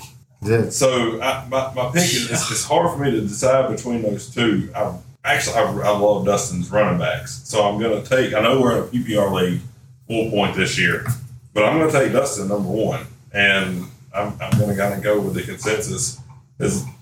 I think Casey Wayne does have some solid picks. He's got some really good wide receivers. But overall, I think his team's probably going to struggle in the total points per game. So I'm going to take Casey last. This is the pick everybody's waiting for. Time for the prediction. Are y'all ready for this? This is set by the pick the league champion. If Lamar Jackson is top five quarterback this year, Floyd's going to win it. He's got two of the highest volume receivers in the league. One of them was the highest yards last year as well, and Diggs, Allen Robinson. I've had him the past 2 years, so I know he gets targeted like 15 times a game, usually catches like 10 balls. You quarterback in Chicago, though. Yeah, but he's still the best receiver. I don't know about Thaleen. Mostert was a beast, I think, the first part of the year last year, and he got hurt. Did he get hurt after the second game? Got hurt the second game. So bro, put up like 25, 30 points the first game. Floyd got gas can. This is RB1. Worst team? I ain't going to say you because I feel like Rodgers is going to have a good year and with Jones and Tanner. James Conner? I feel like we're just hating at this point. Let's say Casey Wayne. Committee. That's why I said he was the best. I used one by two on the next one. I mean, your pick is your pick, dude. I don't know why he took Mark Andrews and then he took a better tight end with his, 14th pick. Because Gesicki and Andrews were both the same person. Yes, you can play both. So... Yeah, but you're saying Casey average Wayne. Receiver is going to be better than... He's saying Casey Wayne. Yeah. I'm saying Casey Wayne. Tight end. All right, so Floyd's winning the league. What happens if Lamar Jackson doesn't have a bounce-back year? He doesn't win the league. Well, who wins that? Because he's got to have that. We want to know who his backup champion is. It's tough to make a pick. I like Big Jobs. I like Big Jobs. A stout team. Like Garner. I really like a second pick. Russell Wilson is extremely consistent. Yeah. Derrick Henry's... Yeah, you probably not go for 2,000. We probably go for 1,600. If you get that late season drop off from Wilson like you got last year, you still got Stafford. I mean, Mike Evans stays healthy. DJ Moore's gonna have a new quarterback. And, if Hunter Henry stays healthy, he could be good. Hawkinson's pretty solid. Jared Goff's still on him though. All right, we got that. We got the backup champion. All right, so coach. You can't pick yourself, man. We don't want to hear that shit again. We already heard that. Everybody picked themselves. All right, just about. Okay, so. Let's go worse. Let's get it. It's Casey Wayne. I don't even know the guy. But, I mean, good gosh. Look at the team. Good gosh. I mean, Tyreek Hill could go off. If it ain't Casey Wayne, it's the Will Banks. Because Mahomes goes down, he don't have a quarterback. And, Week 3. Week 3. The best team, I got Big Jobs, G, and Floyd. Floyd's been already said a few times, so we won't go with him. But I will say this. He didn't mention earlier. I was going to say it, but if Aaron Jones gets hurt, Floyd could AJ Dillon. Okay. Yeah. I'm going to go with. I really think it may come down to mid-season transactions between Big Jobs and G. Whoever makes the best pickups and whoever makes we all know whoever stays healthy wins. But my pick to win, even though he's going to lose week one to me, is Big Jobs. Man, there we go. Let's go. Shout out. Let's go. UT. Peyton. Omaha. Let's go. Omaha. On UG. All right. On UG again. Very sad. One more time. The team I love because they went way out of the way. Man. Just say it. Austin Eckler. Keenan Allen. T. Higgins. George Kittle. Josh Allen. James Robinson. Who do you guys the worst team? The worst team? Yeah. Casey Wayne. We love you, Casey Wayne. I mean, that's Tom Brady, Jonathan Taylor, Tyreek Hill, Amari Cooper, Mark Andrews. I mean, that's a good pick. Josh Jacobs, that's a good pick. He's got Juju in his first flex. He's a Steelers fan, bro. I'm just waiting for Casey Wayne to come out and say his kid drafted for him or his wife or his girlfriend. I don't know the guy. On his bench, he's got Jalen Hurts, Ronald Jones, Naheem Hines, Antonio Browns. No. All right, so for me, the best team, I think, probably Floyd. I like his first four picks. You know, you got Terry McLaurin, then you got Allen Robinson, and, I mean, either one of those guys could be whatever. Travis Kelce, I mean, he won that position battle every week. Unless Travis Kelce gets hurt, right? I like Mostert. I think if he comes back to form, that's going to be a solid fucking pick. Mm-hmm. Yeah, I like the Mostert pick. That's a good pick. I mean, he took Michael Gallup. I mean, I think that was a wasted pick. You could have just... Trey. So, we're going to discuss the apps. Trey, sorry. You got to do your worst pick. Go ahead. Oh, I mean, it's piling on at this point, but yeah, right. Casey Wayne. That was going to bring me to my next point. If you look at the app's predictions, Casey Wayne's in the playoffs. Yeah, he is. They've got me predicted. 7 out of 9 of us picked him to be fucking last. They've got me predicted to finish ninth. Got me. And you had somebody predicted me. I predicted you to win it. Well, yeah. I mean, what is he predicted? Who really fucking knows? No one. Yeah, who knows? Talk about healthy. I mean, he's... Plus, this is PPR. It's first year. Yeah. I ain't real sure how it goes. You guys got any last words? Hope all y'all have injuries like first 2 weeks. Wow. What do we want the last play? I hope y'all get injured. I just hope y'all suck. I thought we decided on beer bitch. Beer bitch. Like we have an end of year meeting. We have an end of year meeting. I was thinking whoever finishes last is beer bitch. So you want a beer, you got to go get, or whoever finishes last has to go get it. I mean, I'm on board with that. That's fine. I'm going to make sure I got that day and the next day off. I'm going to get stinking. What I ain't going to do is get a tattoo of some obscene thing on my body. No, and I'm not going to sit in Waffle House for 24 hours. Well, I thought about getting a tattoo of... Beer bitch is demeaning. Right. You know, you're going to feel like shit at the end of the night, but at the same time, it ain't going to hurt you. So I thought about getting a tattoo of Michael McCarty's face, like right below my butthole. Yeah. That way every time I take a shit, he has to eat it. Fuck yeah. That's cool. Nice. Just for the podcast, I do want y'all to know that my team name one year was Banging Bones Mom. Boom. So if y'all look, me and Bones got this love-hate relationship. It was tight, but we also fucked with each other. I mean, I love to win championships, and McCarty loves to bang your mom. Like, have the number one pick. That's fine. Yeah. All right, guys. We appreciate y'all being on. We appreciate it. And we will see what happens. I wish every team good fortune in their future endeavors. Except when they play me.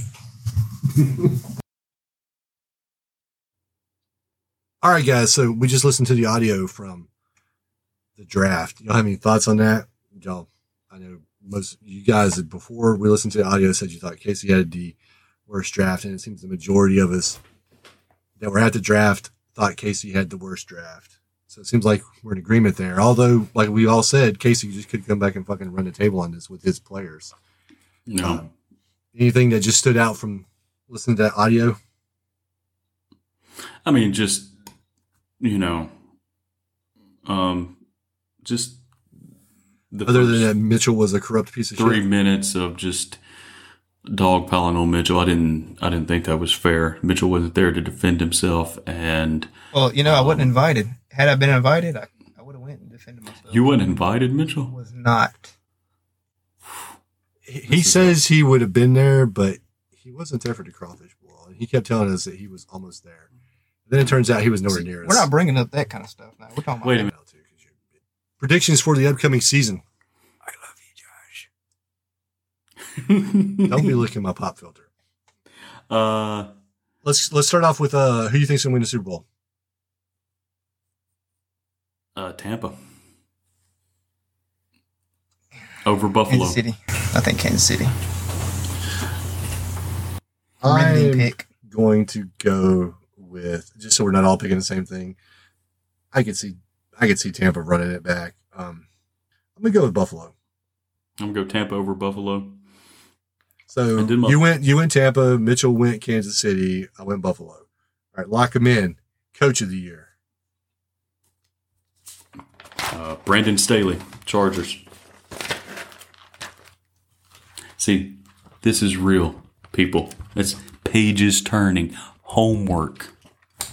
McDermott. Nice. Yeah, okay. I'm going to go with the coach from Buffalo also. Okay. I mean, if you're going to win the Super Bowl, then surely you got to be coach of the year, right? League MVP. I'm going out on a limb on this one. I'm going to say Russell Wilson.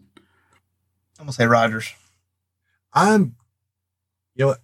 Part of me wants to go with Josh Allen, but then I feel like it's just like we're picking Buffalo. I'm going to make a homer. Hey, go with your heart. I'm going to make a homer pick because I think if they just, like, if they have any kind of semblance of success, it's going to be pinned on them. I'm going to say Dak. Oh, Jesus Christ. Damn, I should have said Dak. I think he'll have a good comeback year. Player of the year. Him or Josh Allen. I think Josh Allen keeps making improvements like he is. It's going to be hard to deny. Okay, I'll choose. He's going to be a digression for Josh Allen this year. A digression? Yeah. All right, so you went – who'd you go, Josh? I'm sorry. Russell Wilson. Russell Wilson. A-Rod. Aaron Rodgers, and then Dak. Defensive – or offensive player of the year. It's ride or die, baby. I'm with you, Big Drew. Austin Eckler. I'll say Derrick Henry. So you're picking both players, Aaron Rodgers and Derrick Henry, to go back-to-back MVP, Offensive Player of the Year. Okay. Fuck it. I'm going to say Kamara. You're confident in that. I think, well, without Latavius, I don't know what this other backup will do. I know he's looked good, but let's say without Murray there. Hang on, I got to check something right quick. Okay. Defensive Player of the Year. That's easy. I mean, we all got to be unanimous on this, right? It's Aaron Donald. Say Aaron Donald, yeah. I'm not going to say Aaron Donald. You hipster, contrarian. Say TJ Watt. That's a good one. I'm going to say TJ Watt, too. I'll switch mine. Okay, Offensive Rookie of the Year. Yeah, you should. I was going to be like, I'm switching Aaron Donald since Josh switched. Offensive Rookie of the Year. I'm going to say Mac Jones. I think he puts up like 28 touchdowns. I think he keeps the interceptions to like single digit, man. You know what? I'm high on the Patriots now. I do think Buffalo wins the division, but I think New England puts up a fight. I really do. He's got some weapons. That defense, the secondary is a little iffy, but Belichick's going to come out and I don't think Jones. I think I'm going to agree. I'm going to go with Kyle Pitts because why not? Who? Because you don't want to be right. Kyle Pitts. All right, Defensive Rookie of the Year. I thought about saying Najee Harris, but yeah. Rookie of the Year. I'm going Mac. We said Defensive Rookie of the Year. Defensive. I'll go ahead and say this one so you can just go ahead and rip me on it or whatever. I'm going to say Parsons. I mean, Obviously you were. I'm going to say Kwity Paye. I don't even know who's the corner that come from Bama. Surtain? Yeah. He went to Denver. I thought about Surtain. I don't even know if he's starting, though. But you know. Really? I mean, that Denver secondary is crazy loaded. Yeah, I think Kwity Paye is going to have like 10, 11 sacks and then get after it. I think Dallas has a new defensive coordinator. I mean, you're gonna if you do anything, you're just gonna look good compared to last year, right? So because you were historically bad last year. I mean, just be all over the field tackling dudes. Keep them to 30, and you have a chance. Yeah, make a couple plays here and there. You say comeback player of the year, Dakota. I think that's probably the easiest one to pick, just because he's just got to have some success. And he played at Mississippi State. that's written in the fine print. He's from Carthage, Mississippi. Yeah, for winning the award. Represent Carthage High School. Who do you think's drafted number one next year? Which team? I mean, that's kind of easy. It's going to be the Texans. Oh, I thought you were going to say the Dolphins. But you know, yeah, Texans. The Texans, man, their bottom half of their rosters. I mean, it's not bad, you know, but. The top half is well. You got Tyrod Taylor starting now, so you're going to be looking forward to 2,300 yards passing and 15 touchdown passes. That's career highs. I know that. So I don't know, and you know what? I feel bad for the Texans. You get the number one pick. There's no Justin Herbert next year. There's no fucking Trevor Lawrence. Yeah, Matt Corral. The two quarterbacks they had at the top. Both looked bad in their first games of the year. Yeah. Corral and Rattler. No, Spencer Rattler was bad, yeah. Yeah. So it's going to be a long 10 years for the Texans.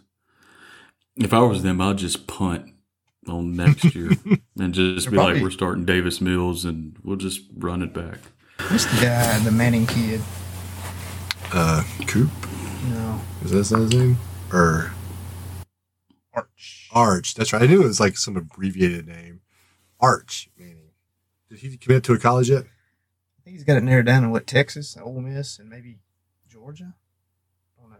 I know it's Texas and Ole Miss, and almost guaranteed to come to Texas now that, or go to Texas now that they're coming to the SEC. I think because he's kind of leaning to them. I think. I wish this was an audio format. The little shit eating. Yeah. Smile that came on that smirk. Bone's face, like, God, I know he's getting a hard on right now. He's sitting different. If this was a video format, Bone just sat different to conceal his chubby dingling getting hard. Yeah. All right. Hey, we'll throw this in here real quick before we shut it down. Just since we're talking football, who wins up national champion? Let's take Alabama out of it. You can't answer Alabama. Georgia.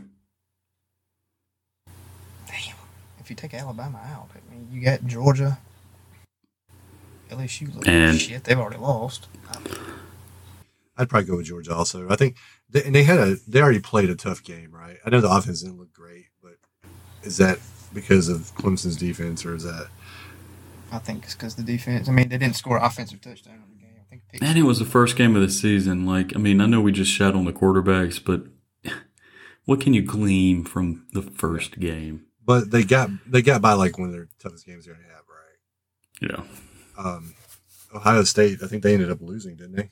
They did. So, you know, and maybe they end up in the playoffs. I was like, maybe they end up in the playoffs. You know, maybe Oklahoma ends up in there again. Although I'm not sold on Spencer Rattler. If there's a world without Alabama, then maybe this is Georgia's year. I mean, obviously, the easy answer is Alabama, especially since Clemson doesn't have Trevor Lawrence now, because that QB didn't look good. Which one? Whoever DJ replaced Ugalele. Yeah, he didn't. He didn't look good last year when he replaced him either. So, and wasn't he highly touted? Right? Had to be if he's playing for Clemson. It might be a tough year for Clemson. No. As tough as it can be in the ACC. I mean, they'll probably still go like 10-2 or some shit. But playoff-wise, it's going to be tough. All right, so fantastic. I mean, this episode that was supposed to be like an hour is now at like 2.5 hours pre-cut.